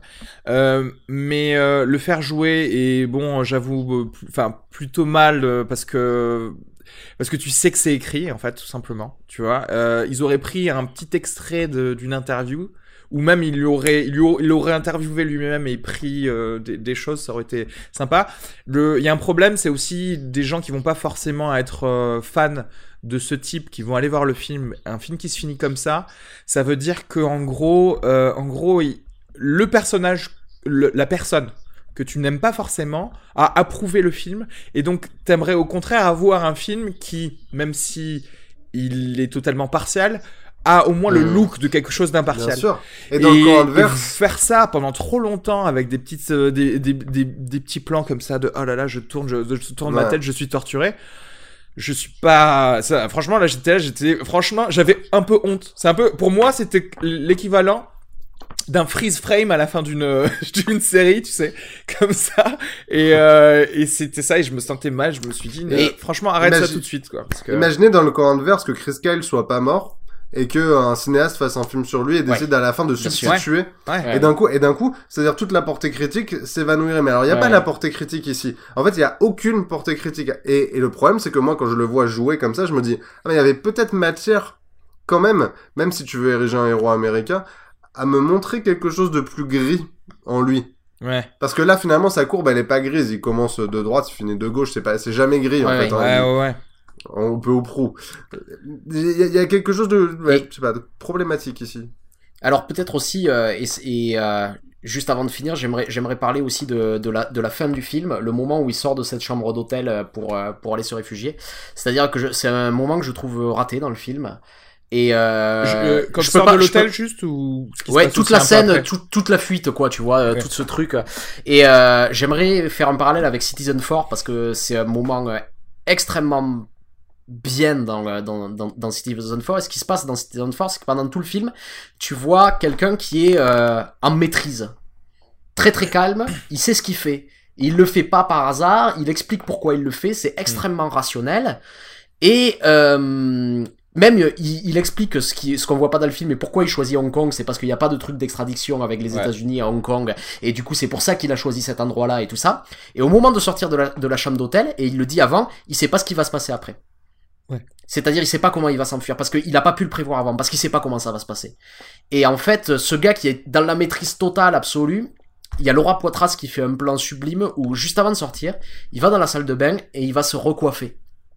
Et le moment où il se recoiffe, il est extrêmement lent, il a les mains qui tremblent, et il sait pas ce qu'il va faire, et il sait pas ce qui va se passer. Et c'est ça quand il sort en fait. Et c'est tout d'un coup en fait, euh, ça, ça ramène de l'humain dans ce personnage qui était même montré comme un héros et quelque chose comme ça. Et ce trouble, je l'ai pas eu dans le film de Stone. Et je trouve ça Ouais. dommage, tu vois. C'est vrai a, que euh, pour le coup, il a re-rajouté un concept de thriller à base de on va t'exfiltrer de, de l'hôtel en te faisant passer pour un caméraman, et, pour, et etc. pour le coup, le, le suspense marche pas des masses, tu vois, Et dans cette ouais, scène-là. parce que non euh, seulement le suspense marche pas, mais effectivement, comme tu le dis, on voit moins de sa vulnérabilité de... En fait, mon plan s'arrêtait littéralement à cette chambre d'hôtel, tu vois. Ouais, Et euh, parce que c'est ça hein, qui fait. Lui, il a pris un aller simple pour il sait pas où quoi. C'est ça. et euh, et c'est vrai que ouais ouais, je suis d'accord que si ça si ça s'était terminé plus ou moins au même moment que Citizen 4 et qu'après parce qu'après il le fait bien en fait. Je trouve que euh, le fait d'avoir pris Edward Snowden à la fin juste avant le générique et le fait d'avoir voulu filmer sa pseudo fuite euh, et d'avoir c'est c'est un peu pareil dans le sens où en fait il aurait dû couper ça et laisser que les news euh, de CNN etc parce qu'en fait ça tu sais les les tractations que tu euh, entre les gouvernements de est-ce qu'on va l'extrader ou pas par les montages qu'il y a sur CNN BBC ça moi ça me suffit pour comprendre le truc. Je suis et pareil pour les discours que tu entends dans et le, le, collage est générique plutôt bien fait en plus. Ouais, Ouais, c'est plutôt bien fait. Le Et du générique coup, est bien, oui. tu et le générique est bien avec les, les Mm. discussions. Donc en fait, t'enlèves le vrai Snowden et t'enlèves cette pseudo fuite. euh, franchement, qui rajoute rien de spécial parce que bah, bah, parce que tu t'en fous quoi. Et, euh, et tu mets directement que les montages, c'est-à-dire qu'en fait, là, on a un retour à la réalité. Et là, je pense que c'est vraiment, ça suffit quoi pour être vraiment très très très très percutant et pertinent en fait sur le sur l'est. Mais euh, voilà. Autre chose à rajouter peut-être dans, dans les scènes euh, de spoiler. Je pense qu'on a vraiment vraiment fait le tour de, de ce film. Je pense qu'on a été très rigoureux. Euh, Franchement, en sortant du film, je savais pas qu'il y avait autant de choses à en dire.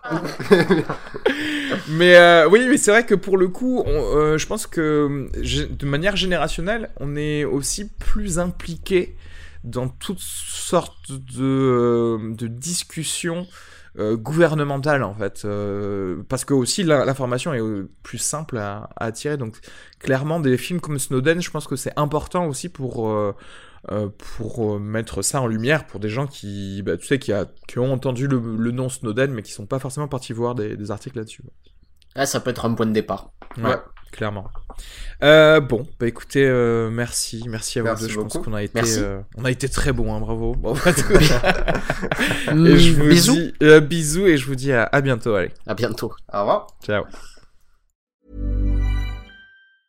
Want truly hydrated skin? Meet Osea's Body Care Breakthrough Hyaluronic Body Serum. It's clinically proven to increase hydration by 161%. It's lightweight, fast absorbing, and delivers 24 hours of hydration for silky smooth skin without any sticky afterfeel. Treat your skin to clean, vegan skincare from Osea. Get 10% off your first order with code SUMMER at OseaMalibu.com. That's O S E A Malibu.com code SUMMER.